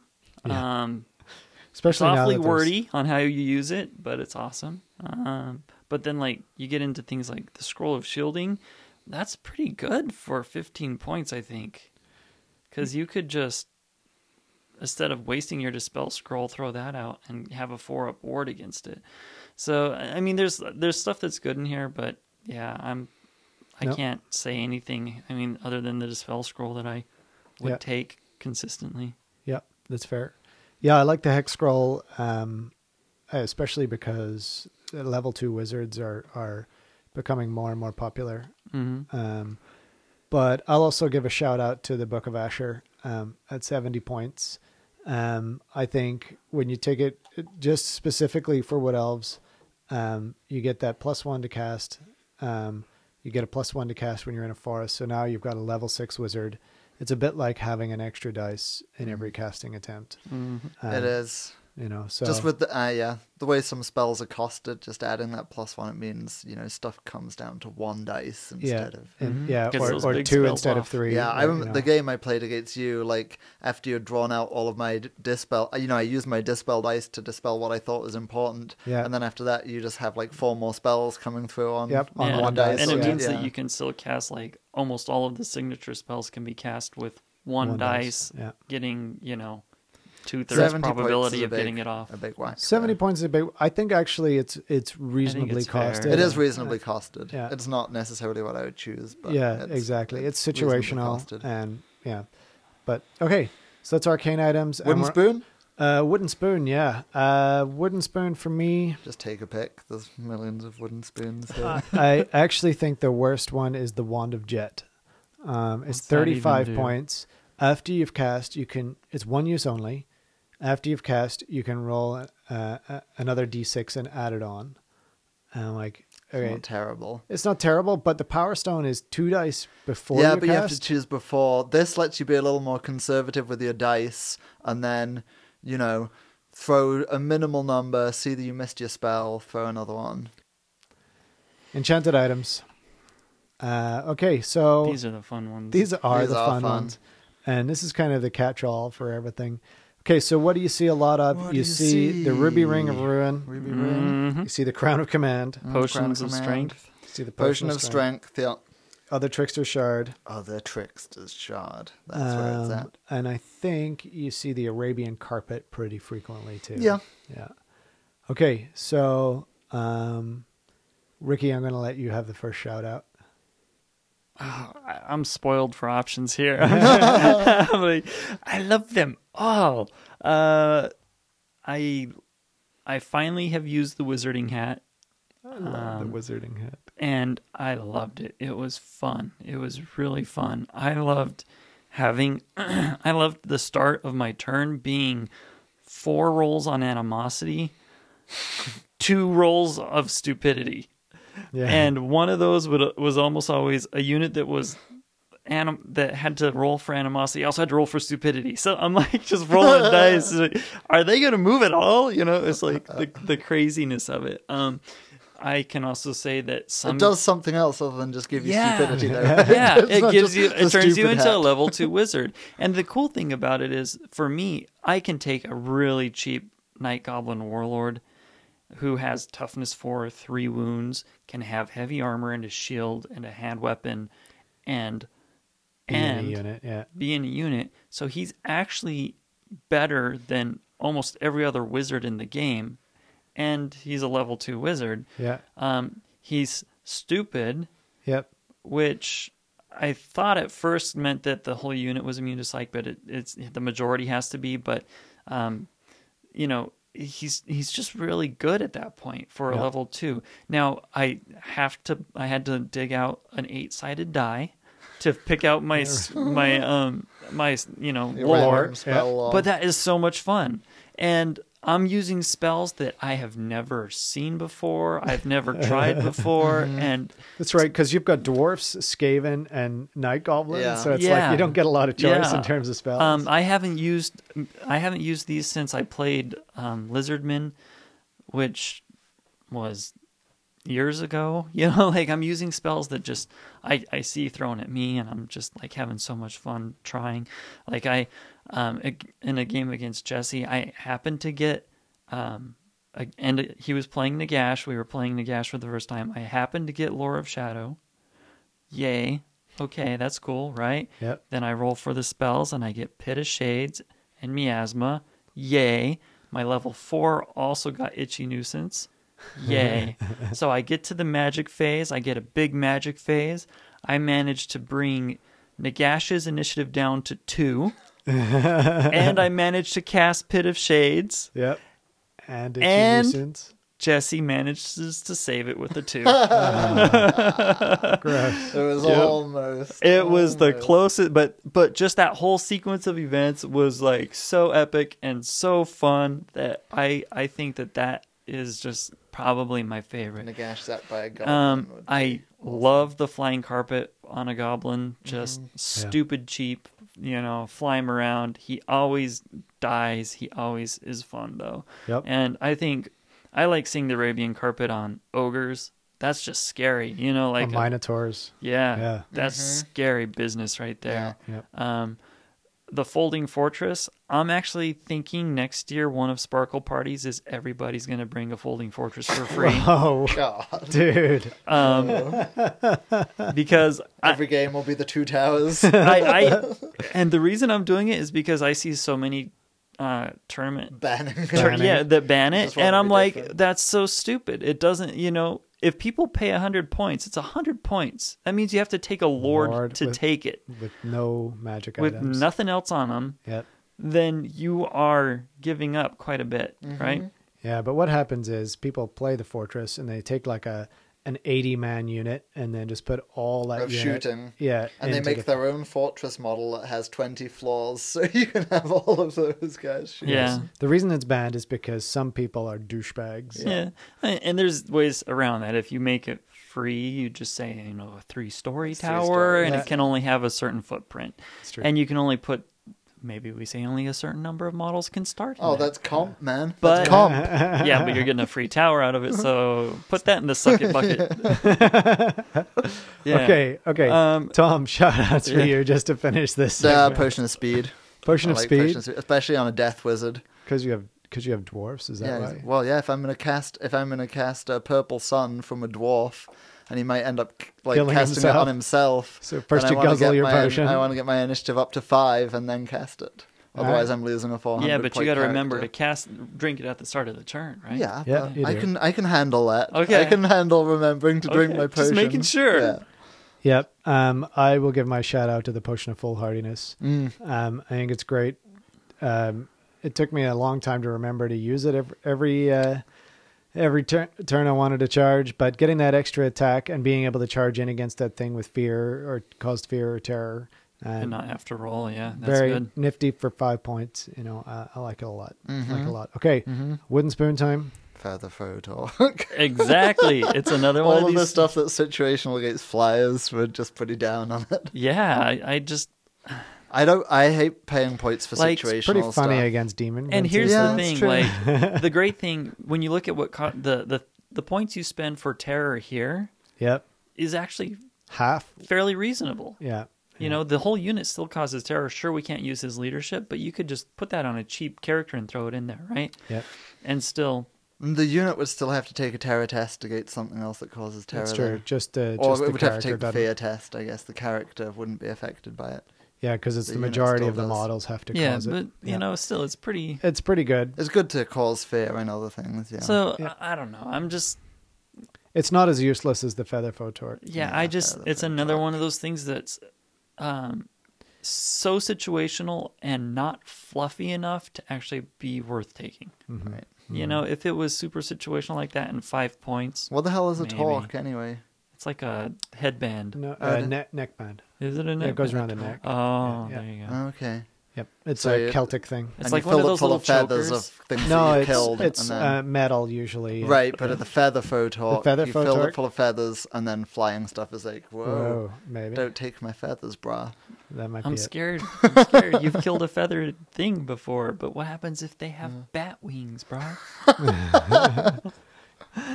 then I'm not scared anymore, am What I? if they just float? ma- What if they're on an Arabian carpet? Bruh? What? Yeah. You need to dangle some like bits of carpet. Get a, in like a there, little too? carpet tassel, and like you gotta you gotta make that torque like crazy. I all right, think- okay. all right. Somebody needs to model that up. We need to go to it. bed. I think I think we're jumping the torque now.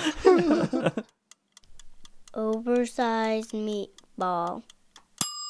Okay, so uh, that that wraps up our um, our art of war section. Um, I think we we won't be having a uh, campaign corner this episode, um, but we will include one in the next episode. I think I think actually the entire next episode technically is campaign corner if we're if we're uh, talking about end times. During end times. Um, and uh, all that remains is for me to thank everybody for listening and uh, sign off for the night. Right.